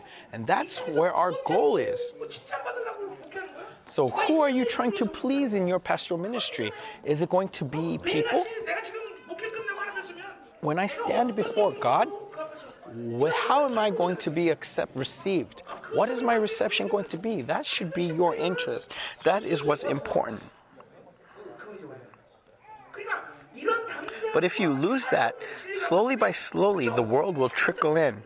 And so, this is where there should be no compromise. There should be no compromise here. Okay, do not, do not uh, invest in people. Now, does that mean to to look down on people, to to treat people wrong? No, that's not what I'm saying. It's saying God comes first. God comes first. So let's continue, verse eight. So verse 삭혔습니다. eight, 자, Israel is 그러니까 swallowed up. 삭혔다는 말은 혼합되다 그래도 And so swallowed up is actually uh, same word as syncretized. That they have been syncretized. That they are mixed. Israel is mixed. 자, 그 뭐, 그 어디 어디요? 어, 7절에 어, 어, 그렇죠. 이스라엘 상에 이제 여러 나라 가운데 있는 것이 즐겨 쓰려는 그릇 같도다. 자, 이거 아주 비극적인 말이죠. so already they are among the nations as a useless vessel. Right? They are swallowed up, they are absorbed into the world. They were supposed to be separate from the world. They are supposed to be sanctified, right? That was the secret of Israel is to receive the holiness of God. When they receive the holiness, what does that mean? That means they have been set apart for God. And so as long as you have holiness, Israel will serve, will thrive, right? Israel was not victorious based on what they have. No, if they are with God, whether they had or not, they would be victorious. This is an important secret to Israel. So if you lose that holiness, then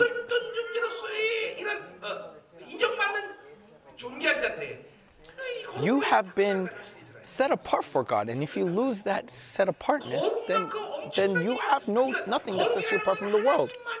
And so holiness look at that tremendous privilege of what holiness is. Holiness is ascribed to God alone, and yet that holiness is given to you.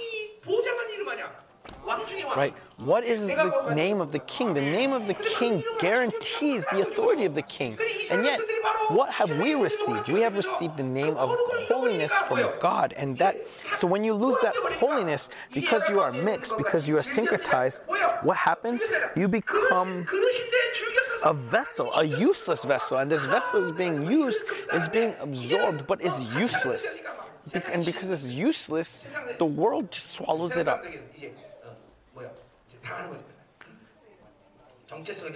Mm. And so, to Israel who loses their identity, they are nothing.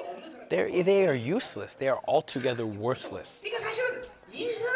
And so, when we live as Israel, it's actually very easy. And yet, this simplicity, if you lose it, then Israel is worthless.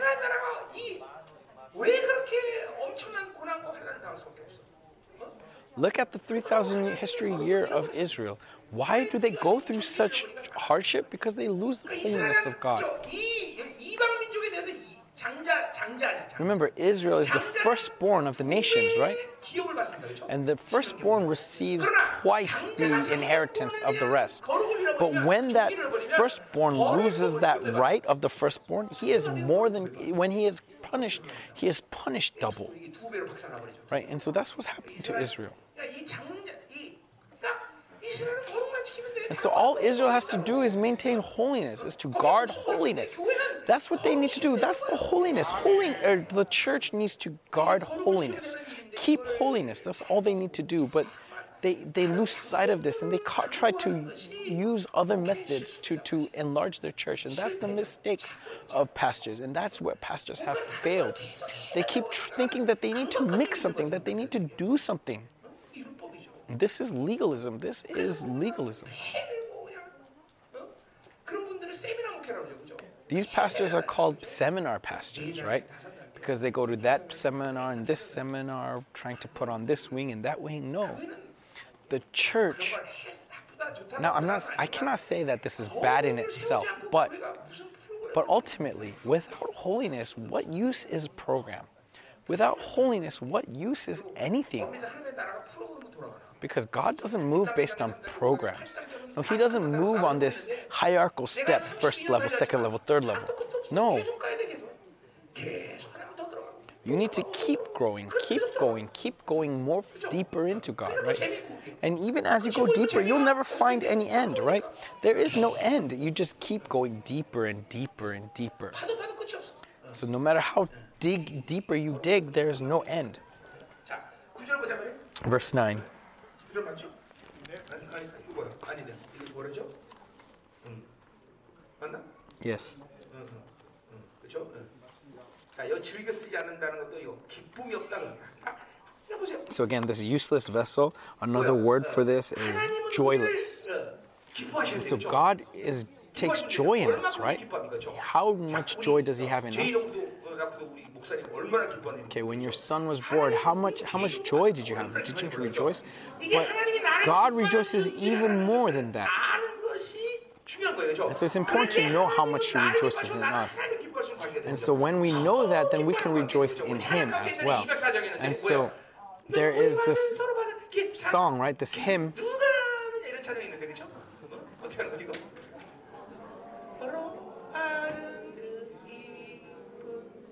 알 사람이 없도다 아 찬양 잘한다 그죠? 응. 그죠?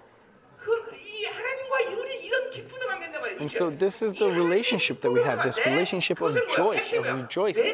And so the focus is, the, the emphasis isn't on how much I rejoice in Him, but how much He rejoices in me, and in that I rejoice in Him. But you're losing sight of that. That's what worldliness is.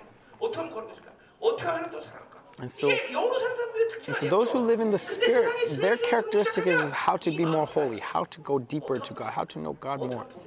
But but people who have who are influenced by the world, what is their interest? What can I do to eat more? What can I do to enjoy more? What can I do to to to have more? And so Israel, when they lose holiness, what do they become? They become altogether useless. They become altogether worthless. So if God was to treat Israel the same as the Gentiles, that means that it's over for Israel. That's why we need to give our lives to holiness because we have been set apart from the world. We have been set apart from the world. God reigns over the over Israel with a love that is different from the world. God reigns over Israel with a reign that is different from the world. And so, why did God choose Israel to do this? To bless the world. That is the privilege that Israel has in their election. So, moving on, verse 9 for they have gone up to Assyria, a wild donkey wandering alone. And so, in this, there's, there's this word ki, which is the word in English for. So, for they have gone up to Israel, a wild donkey wandering alone, a donkey that moves however he wants. 그래서 어, 이게 뭐야? 이제 아수르로 자기 혼자서 조공을 바치러 가는 장면을 지금 And so it's showing them going to Israel, Assyria to seek aid. But when it says that he's wandering alone, it's talking about the state that they're separate from God. And so when Israel, originally, they're supposed to be one with God in that holiness, then through that, God pours out his reign over the world. And so the church, the church should not receive any influence from the world, should not, we are not to submit to the world, right? No matter how great they may be, as it says in Ephesians 1 22 23. Right? The church has the authority to rule over the world. Why? Because when we are one with Him who is the head of the church, we reign over the world. When Israel is one with God, they will never be alone.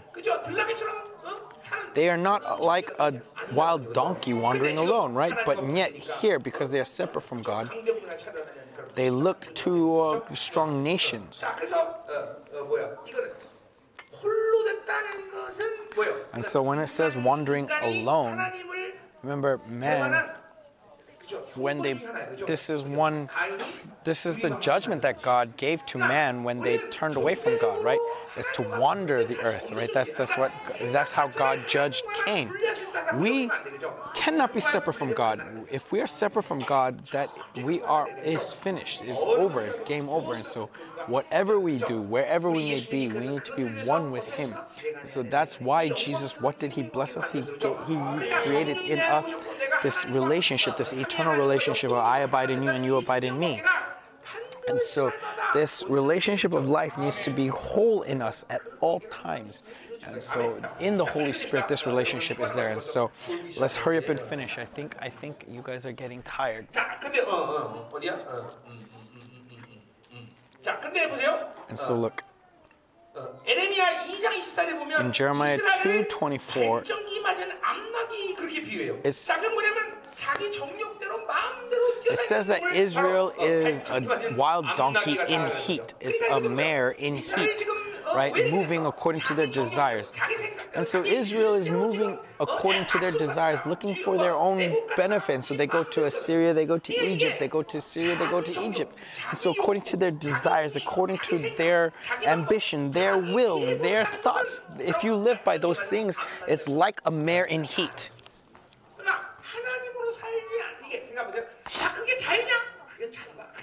And so you think that that's freedom, right? Doing what you want. That is not freedom. What is true freedom? True freedom is being under the reign of the word. If you are wandering, you are living by your strength, by your thoughts, by your limitations, right? And so if you are if you have your strength, you think that you are free, that you can do whatever you want. But ultimately, you are a wandering donkey going here and there, going here and there.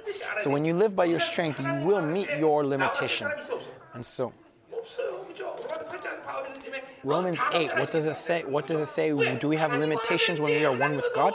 There is no limitations, right? Because what can separate me from the love of God, as it says in Romans 8? And so this is where true freedom is. True freedom is. There's no reason for you to live by the limitations of Babylon. And so when you don't have money, of course it's uncomfortable, but at the same time, you understand that's not failure.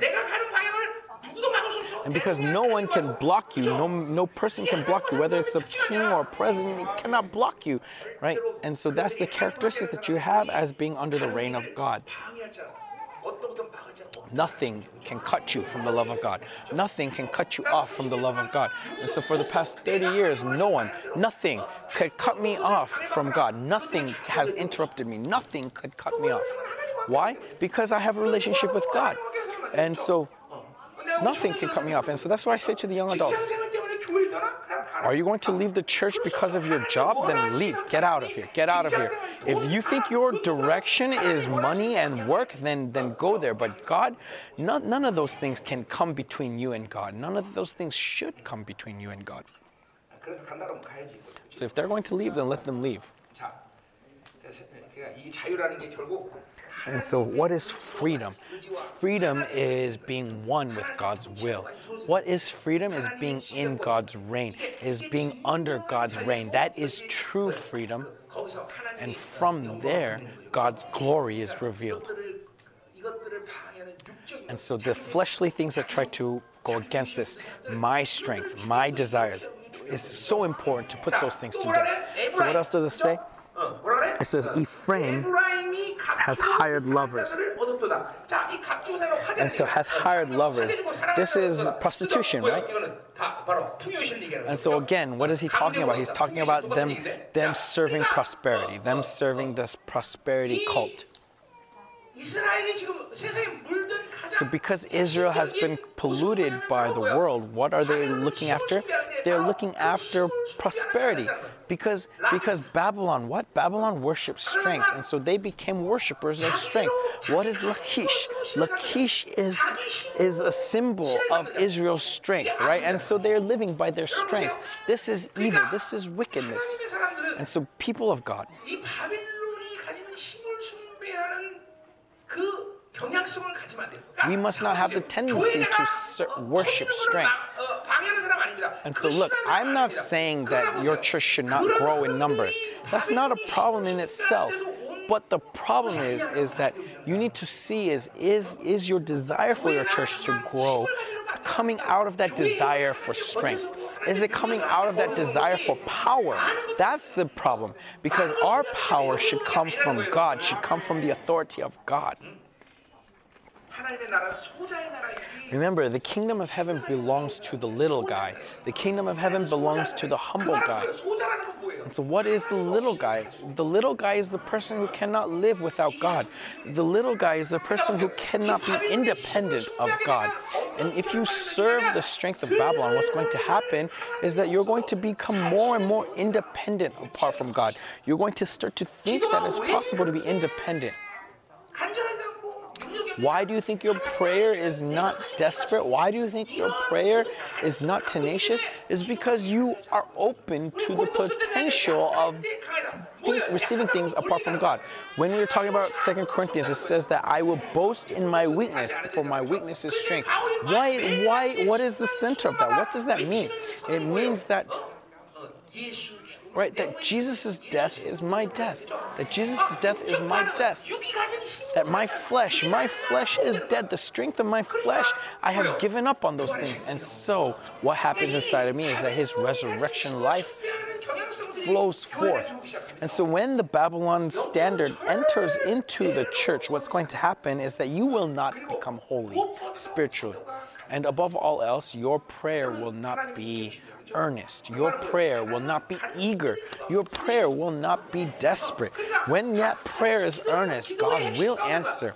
What is the focus of prayer? As it says in in in in, in, in Acts that Peter prayed earnestly for the church. Do you think that or no no when the church prayed for Peter, do, do you think that they prayed earnestly because they were afraid that Peter would die? No.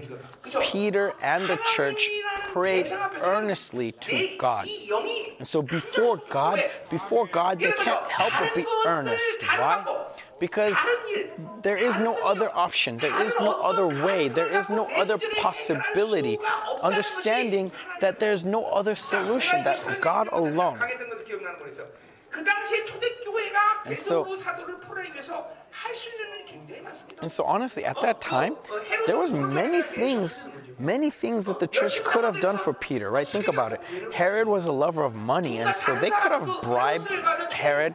They could have bribed many things. They could have taken many other actions to save Peter. They could have called upon the governor, the Roman governor, and yet all they do is pray. Why? Because God alone is their answer. God alone is their solution, and that's what prayer. And so this is another example of them not receiving the strength of the world. That God alone answers my prayer, that God alone is the only answer to my life, and that God alone is the only way, that I do not open myself to any other possibility. Like David, right? What does David say? Rely upon God. He relies solely upon upon God, only upon God. He doesn't rely upon anything else. And so, look, brothers, why do you think is this so important? Why do you think your prayer becomes so cold? Why do you think your prayer fades away? It's because spiritually, you spiritually you are open to other things. You think that oh, if God doesn't answer, then I'm, i might as well try this. I can do that because you have other potential. You you are not earnest in your prayer. God alone needs to be your answer. God alone needs to be your answer. Then your prayer will be earnest. And that means that you do not have the tendency of Babylon to worship strength. So, money, if God doesn't give it, that oh I might borrow from this man, I might look here, but but let's say you have nowhere, nowhere. Then oh Lord, without you giving me this, I'm going to starve. Then how earnest would your prayer be? Your prayer would be so earnest, wouldn't it be? And so God alone, all I need is God. And so if I live, this is the image of those who live by the Spirit, those who live by the new self. If not, then the strength of Babylon will start to seep into you. And that's why I say do not possess anything. Pastors, don't live by possessions. Do not live by gathering possessions. Now, I'm not saying don't enjoy things. You can enjoy everything. Enjoy. But don't try to store up for yourself. Do not store up for yourself because the, what you store up is going to be the cause of your destruction because you're putting strength in something else. You are this is really important. Because God gives everything, right? And and so why why try to save for yourself? You don't need to save anything for yourself because God gives.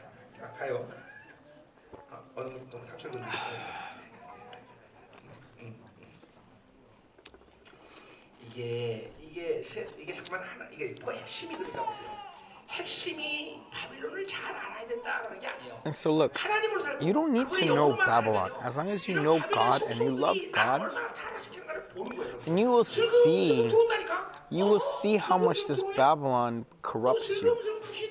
You will see how much it tries to creep upon you and sneak upon you.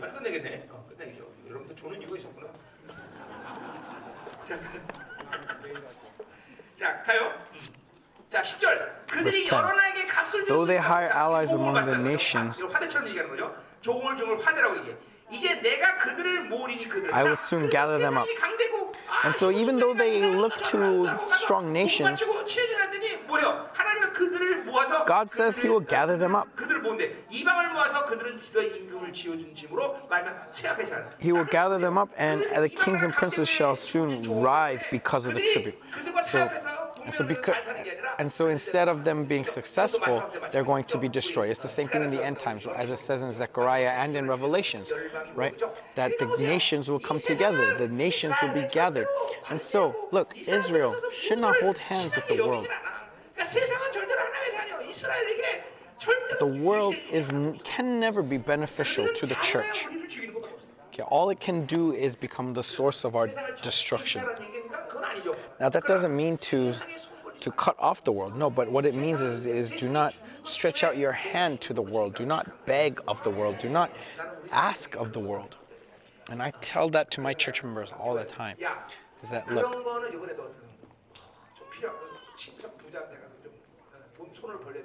One church member actually was like, I need to go, uh, that I need this money and, and I have a rich family member and I would like to ask that person to, for help. And I said, don't do that. I'll give it to you. I'll loan it to you. And, and because, because why open your hands? Why stretch out your hands looking for help, looking for aid from the world? Don't do that. You, you, have, you should have faith that God provides. Okay, really, that should not ever be the case.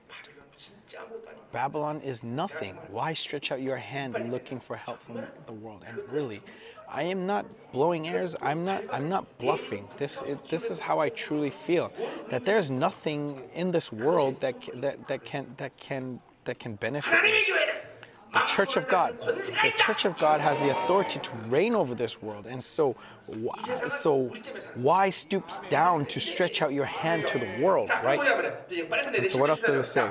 Verse 11 to 14 now is now talking about the corrupted priest and the corrupted priesthood. Because Ephraim has multiplied altars for sinning, this is causing God great pain. Right? Altars is where God's holiness is about, but instead of holiness, they are sinning. So more churches, more sin. It's the same principle.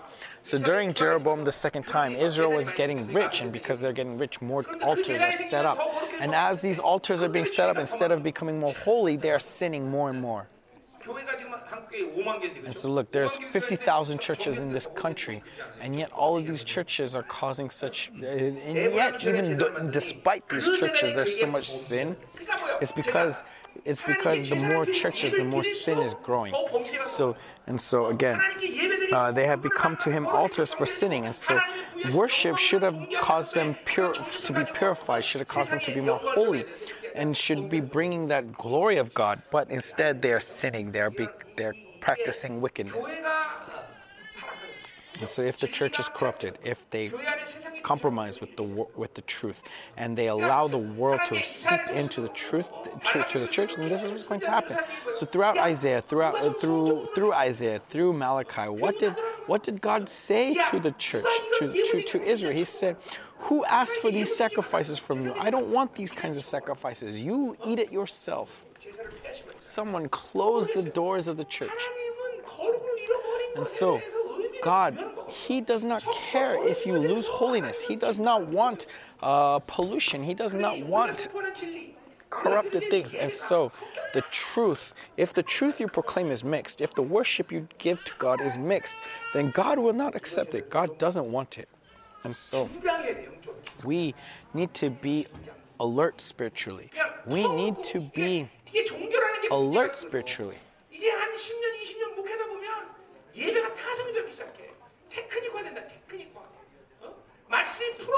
And so if you lose this, then what happens is that your, your sermons becomes uh, methodology. Your sermons become technique, and that's dangerous. So you need a pastor like me, right? Because through me you receive grace. Through me you receive you receive this new impetus. Then what about me? Mm, people like me is dangerous, and so God's grace really needs to uphold me, right? A person like me, so that I can continue to repent and continue to come before God. And so Zoe ministry all over the world and all the associate pastors through me. If I fall, then what's going to happen to you? You guys are going to fall as well. If I get corrupted, if I get polluted, then wouldn't you also, wouldn't that rot go to you as well?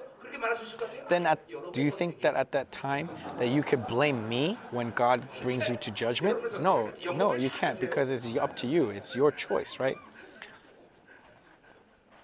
So you need to be good at discerning or pray for me. So this is not an easy place to be, right? So please pray for me.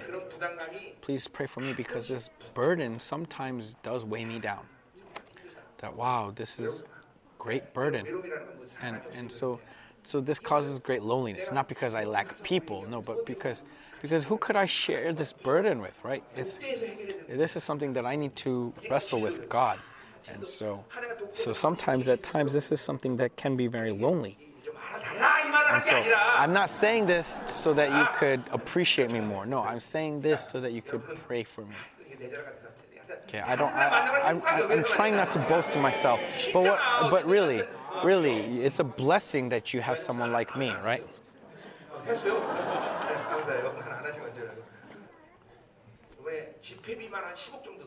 Okay, um, God is making us use a lot of money, and so whether it's in South America or Israel, a lot of a lot of money is being used, and so just know that, that God is doing great things, and so please bless, uh, pray, bless and pray for our church, because lots of money is being used.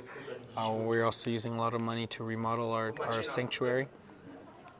Also, lots of money being used uh, to establish our branch branch church, branch campus. 거기 물론 대출이 2억 있지만 그 뭐, 어? 그건 이자 내내니까 어차피 돈 들은 거 아니야, 그렇지? 자, 어딜 세? 자, 11절. Verse 11. 했나? 11절? 음. 아, 했나? 11절? 11절. 그래서 자, 12절 내가 여기 자, 12절. 음. Verse 12.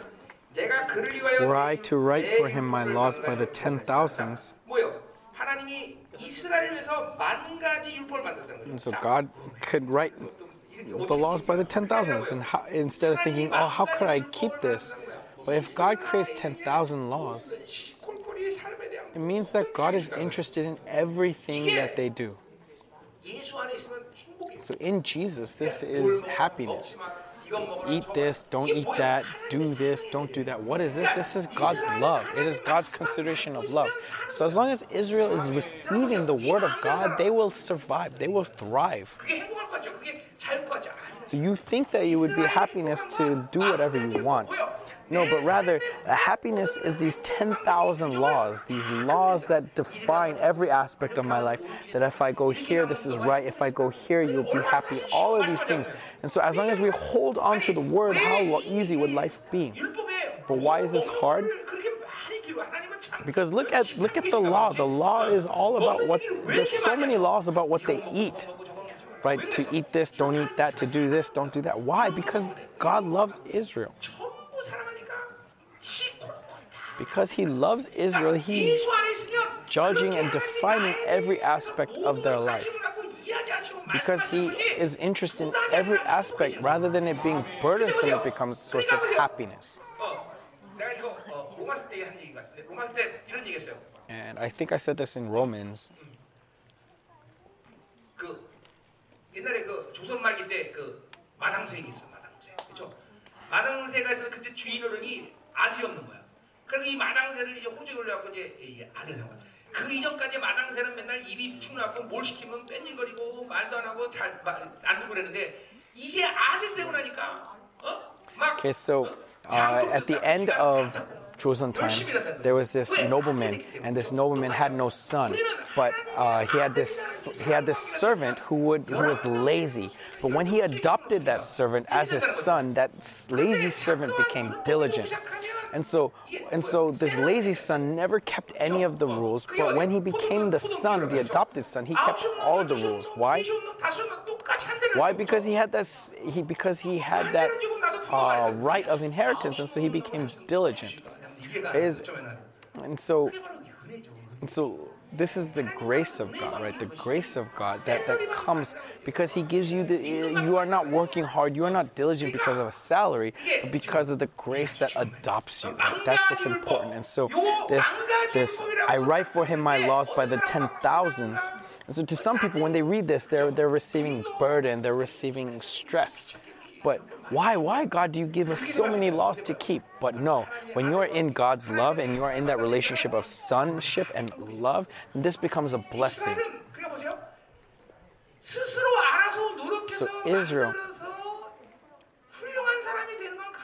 it's possible to be a great man by yourself, right? But it's impossible to become a king out of your own efforts. He needs to define you, right? He needs to uh, direct you. And so, so faith life, remember, people think that the church is to make you a good man. That the goal of the church is to make you a good man. No, that's ethics. It's not church. The church isn't to make a good man, but the church is to make you die to your manhood and become divine, become like God. This is not something you can do out of your own self. This is only God can make inside of you.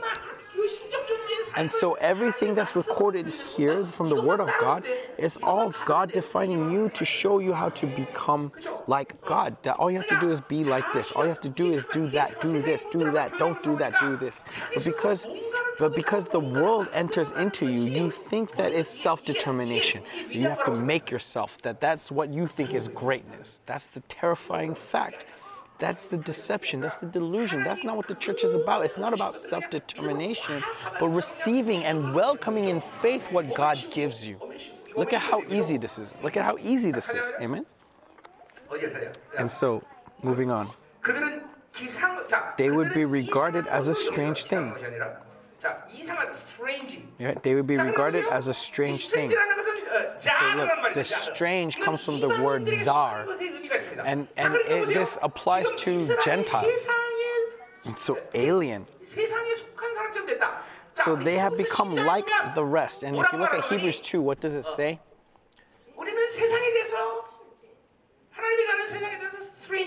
that we have become strangers to the world. That when the world looks at the children of God, they, they should think that they are strange. But if there's no separation between the church and the world, then this becomes lost. But the world and the church should be strangers to one another. What is strangers? Strangers, alien, right? Alien. So they should be, because they're going in different directions, they should be strange.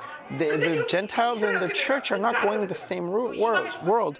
They're, they are going different roads. And so here what's happening is that these laws became strange to them. And so do not think it's strange when the world goes against you, when the world persecutes you. Okay, and so when the internet accuses me of of of heresy, right? Like I enjoy it because ah, I'm going the right way because they do not they do not accept me.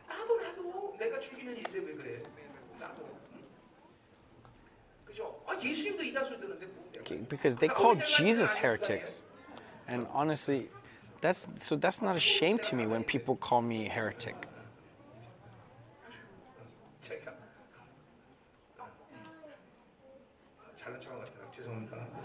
It seems like I'm boasting again. I'm sorry. I'm not trying to boast, okay? I'm not trying to boast. But I did boast, so forgive me. But, anyways, so it would be strange to them. It would be. And so, don't pour out efforts to be acknowledged by the world. Don't be a church that the world acknowledges. We need to be a church that pleases God. And so in Shua, our church is famous for being for for our church is being famous for being heretics. And look, our church is noisy, right? And so our our neighbors don't like us because we're we are we are noisy, and that's that's what the church should be. The church shouldn't be acknowledged by the world. So let's hurry up and finish. I keep saying that we're going to finish, and yet we're still not finished. Verse 13 As for my sacrificial offerings, they sacrifice me and eat it, but the Lord does not accept it. But again, this is again the, about the offering. The offering should please God, and yet it doesn't please God. Why? Because it's mixed. Because they are mixed with this with this, ideology and desire of, of prosperity, and so God is not pleased with it. And so, but the Lord does not accept it. He, now He will remember their iniquity. So remember, when God, when when they sacrifice to God, the, the, the, the atoning sacrifice, does God remember their sins? No, He doesn't. And yet he's remembering that because we are not simply being forgiven, but those sins are being erased. That I remember your sins no more. And so to us, do we have judgment or not? We do not have judgment. We do not we do not need to receive uh, guilt because there is no accusation, there is no condemnation. If you are feel stand condemned, that means you are being deceived by the devil or you are not saved. And so if you believe in the in the in the blood of Christ, then you would not be you would not be you would not stand under condemnation. Let's say before five minutes before I preached, I fought with my wife. That's a sin, right? Then then would I be burdened would I, or not? I would be burdened, right? Five minutes before I was preaching, would I be able to preach or not?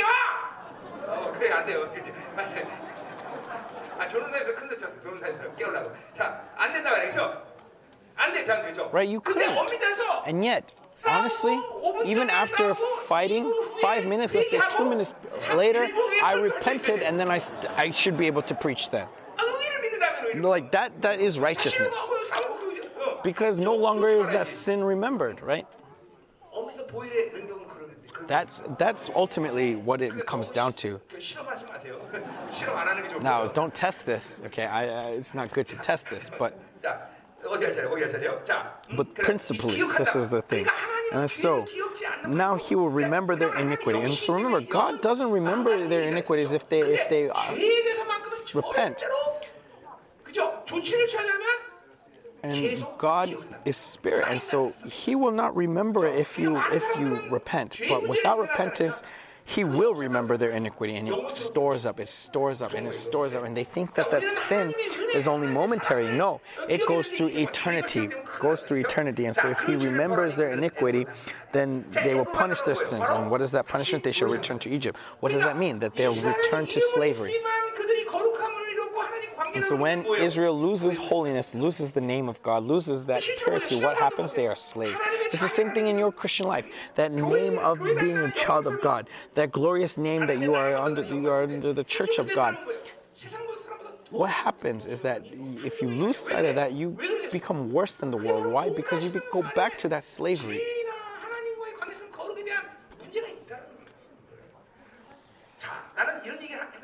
And so I do not like to say this, but or I do not say this, that a church member should be rich. A church member should have successful children. No, that's not the case. There are times where church members will go through suffering. There are times where church members will go through hardship. There are times where church members will go through poverty. There are times where church members will suffer their children bad things. But, and so now,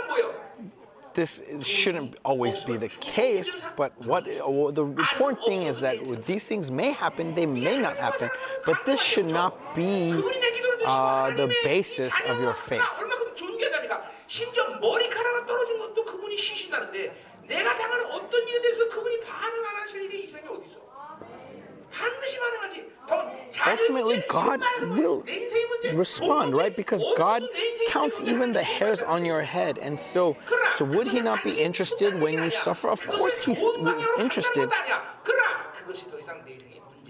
And so when we understand that He is interested and He cares, then, then when we have suffering, what can we be sure of is that He is watching and He is reigning and He is interested. Then, if you understand that, then this will not be the source of you losing faith. Then this will not be the source of you of you faltering. Oh, 주님, one moment. God is not powerless, right? We understand that He is not weak. He is able to act. And so they shall return to Egypt. He is a child of God, but they're going back to slavery. They are the child of the king, but they're going back to slavery. They are these great noble beings that are the son of the king of all kings, and yet they're going back to slavery under sin. And so when you lose the relationship with God, this is what will happen. So moving on to verse 14. Verse 14. For Israel has forgotten his maker and built palaces. So as I said earlier, God can't help but remember their iniquity. Why? Because Israel has forgotten his maker, has forgotten their maker. So we must not forget our maker, amen? So when it says forgotten them, does that mean that they've forgotten them in their mind? No, he's talking about their relationship with God. And so as I preached out of the Lord's Prayer, right, Our Father who art in heaven. This is this relationship of life that Father, He is my Father. When you acknowledge that He is the source of life, that is when He is our Father. But when you lose that relationship of life and life and life comes from money, life comes from people, then He is no longer your Father. He it is money that is your Father. And so though you say Father God, you are actually saying Father money, Father people, Father person. And so spiritually, this is what's going on. Though your mind might not be saying that, that is what's going on spiritually. That being that is the source of your life, that being that is what you think is life, is what is i- i- what you are praying to. And so when you lose that relationship of life with God, then then then no longer remember God is not a machine, right? He, the power of the blood isn't a machine. It's not some machine where you input that power and you and it works. No, it's a relationship. It's in that relationship that when out of that outpouring of, of the inspiration that comes from uh, having that relationship, then that power of that blood is applied inside of you that gives you that righteousness, right? That is the blood, and that blood is inside of you. When you receive that love, that, that sin is no longer there inside of you. It's because of this life relationship. So if you do not receive that life relationship, then you cannot smell that blood, right? Why is Chungman my son? Because my blood flows in him. Because I have this blood relationship with him. That's why he is my son.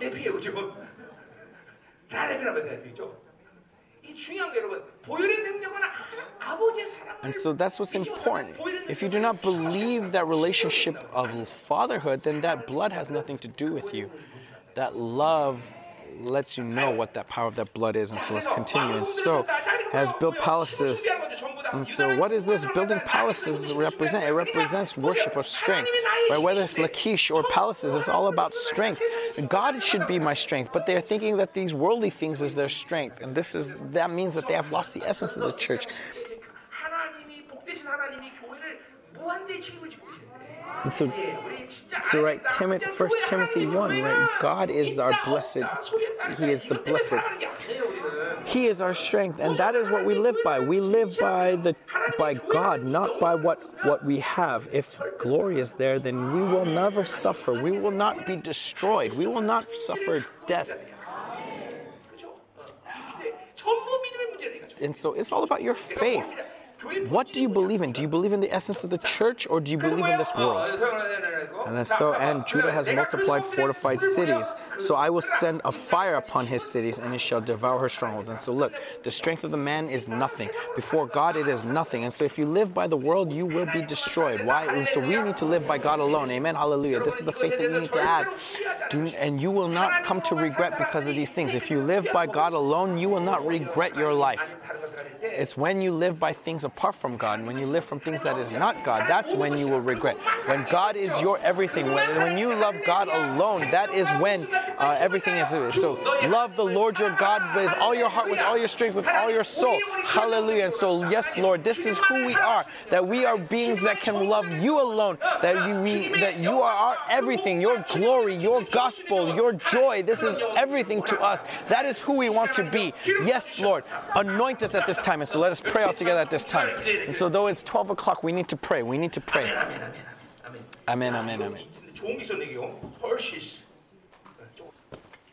So let's pray. 정말 우리 이제 정말 이 영광스러운 시즌이 다 오고 있습니다. 그죠? That, Lord, this glorious season is coming upon us, and it's already here.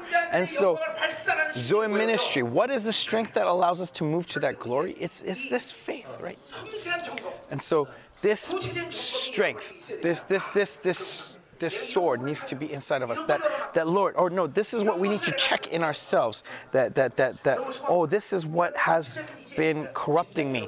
That that I have compromised here, I have compromised there, and this is the uh, what we need to check. And as long as we are holy, there is nothing impossible. This is the faith that we need to have. This is where we need to put our lives on. Is that is the truth, the truth. And so in this conference that Lord, may this be a glorious conference that gives us this glory. And as this glory is given to us, that the doors to South America would be open wide for us. And so, Lord, all this syncretism that is mixed inside of us, may they be rooted out from within us, and that your church would grow in purity and holiness. And so all of these things that have been adulter that have been adulterated inside of us may be purified at this time, that we would stand stand firm in the faith. We receive this word in faith at this time. And Lord, as we receive it, may your power of the blood cleanse us that we would grow in holiness. Let us pray out together.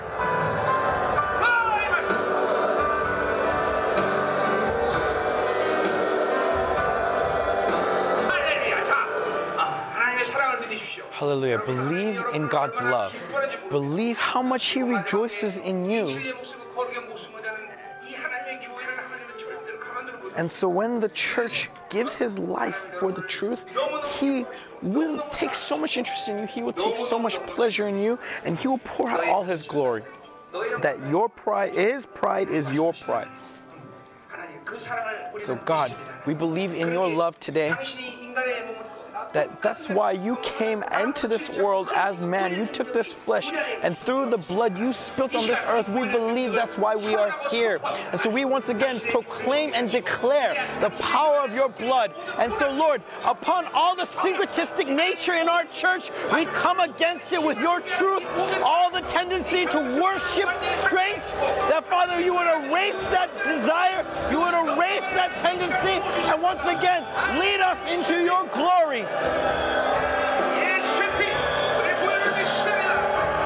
Blood of Jesus, we believe in your blood. Blood of Jesus, pour it out. Pour it out, Lord. Pour out that blood upon this time. And as it's poured it out, sanctify your servants, sanctify your pastors. All the syncretistic nature in the church, may they be completely washed away, completely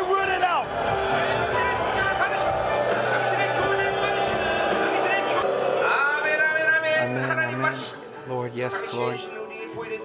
The power the blood that you have given us, there's nothing in this world that can cut it off. So purify your church, sanctify your church, sanctify your servants. That through this conference that they would be wiped clean. That they would be more pure and more pure for you, Lord.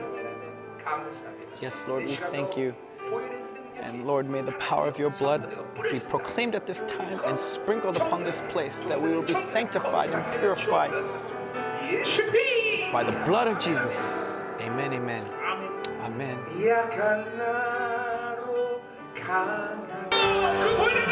amen. Let us pray one more time. We believe in the power of the blood.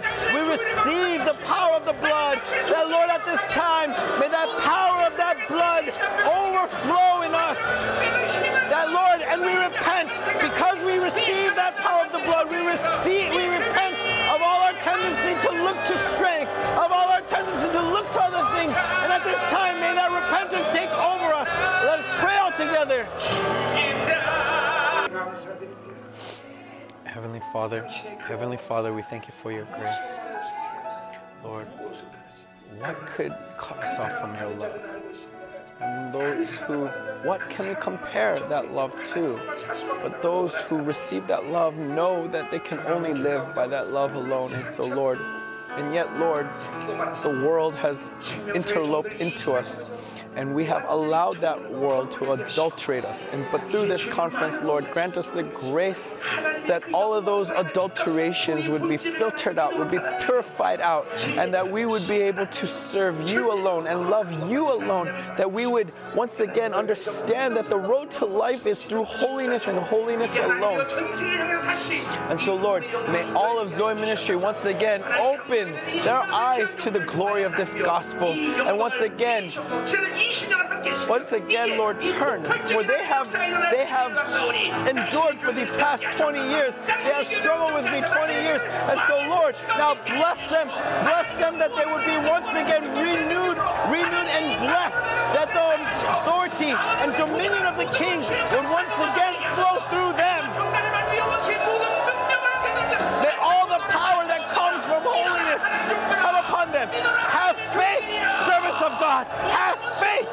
church of God, that the enemy has been disarmed.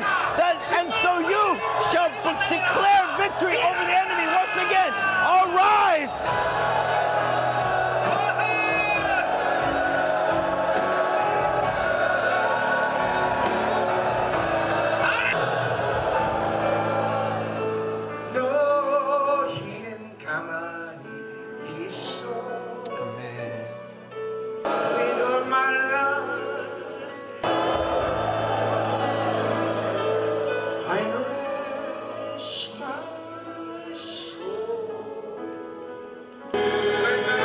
thank you.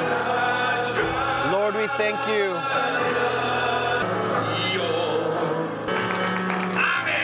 Amen. Amen. Amen. Good night. Good night.